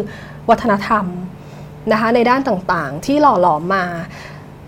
เราจะรู้สึกว่าเวลาที่คือโดยส่วนตัวเนี่ยสอนเรื่องสังคมวัฒนธรรมรัสเซียด้วยครับนะคะที่ที่ธรรมศาสตร์ทีนี้เนี่ยพอเราได้เข้ามาศึกษาตรงเนี้ยมากขึ้น ทั้งที่เคยไปใช้ชีวิตอยู่เนี่ยเรารู้สึกว่าเฮ้ยแบบวัฒนธรรมรัสเซียมันมีเสน่ห์อะมันมีลักษณะของการผูกพันกับธรรมชาติ ซึ่งจริงๆอะรากฐานของวัฒนธรรมของหลาย ๆ ประเทศอะก็มีความผูกพันกับธรรมชาติก่อน แต่ทีเนี้ย ตอนที่ศึกษาเรื่องวัฒนธรรมรัสเซียเนี่ยค่ะ เรามองว่ารัสเซียเองเนี่ยมีการใช้ธรรมชาติเนี่ยให้มันเกิดมาเป็นวิถีที่ทำให้ทุกคนในทุกในทุกวันเนี้ยแม้ว่าเทคโนโลยีมันเข้ามา มีส่วนเกี่ยวข้องกับชีวิตมากขึ้น แต่รัสเซียโดยพื้นฐาน ก็ยังคงรักษาความผูกพันกับธรรมชาติตรงนี้ไว้ผ่านประเพณี ผ่านในเรื่องของหลักคิดวิถีการดำเนินชีวิตต่างๆนะคะเนี่ยคือสิ่งที่ทำให้ให้ชอบรัสเซียในแง่ของวัฒนธรรมนะคะ ได้ครับก็เป็นประเด็นที่พูดคุยกันในวันนี้นะครับ ขอบพระคุณอาจารย์กัณฐัศศาพงศ์หิรัญนะครับ จากโครงการรัสเซียศึกษา คณะศิลปศาสตร์มหาวิทยาลัยธรรมศาสตร์นะครับขอบคุณมากครับอาจารย์ค่ะครับแล้วก็ในสัปดาห์หน้านะครับมีประเด็นที่อยากจะชวนคุณผู้ชมไปติดตามกันต่อนะครับพบกับ One-O-One One-on-One นะครับใน episode ที่ 162 แล้วนะฮะช่วงโควิดเนี่ยมีรายการแทบจะเกือบทุกวันเลยนะฮะคิดเคลื่อนไทยในมหาวิกฤตกับคุณหมอพรหมินทร์ เลิศสุริย์เดชนะครับ กับคุณเป่ายิ่งชีพอัชชานนท์นะฮะเป็นพิธีกรดำเนินรายการนะครับ วันจันทร์ที่ 20 กรกฎาคมนะครับสัปดาห์หน้าตอนหนึ่งทุ่มตรง เจอกันได้เวลาเดิมครับ และนี่ก็เป็นทั้งหมดของรายการวันโอวันวันออนวันนะครับวันนี้เรามาคุยกันเรื่องของรัสเซียในระเบียบโลกใหม่นะฮะรัสเซียจะเป็นอีกหนึ่งประเทศที่จะต้องถูกจับตามองในฐานะ มหาอำนาจด้วยนะครับ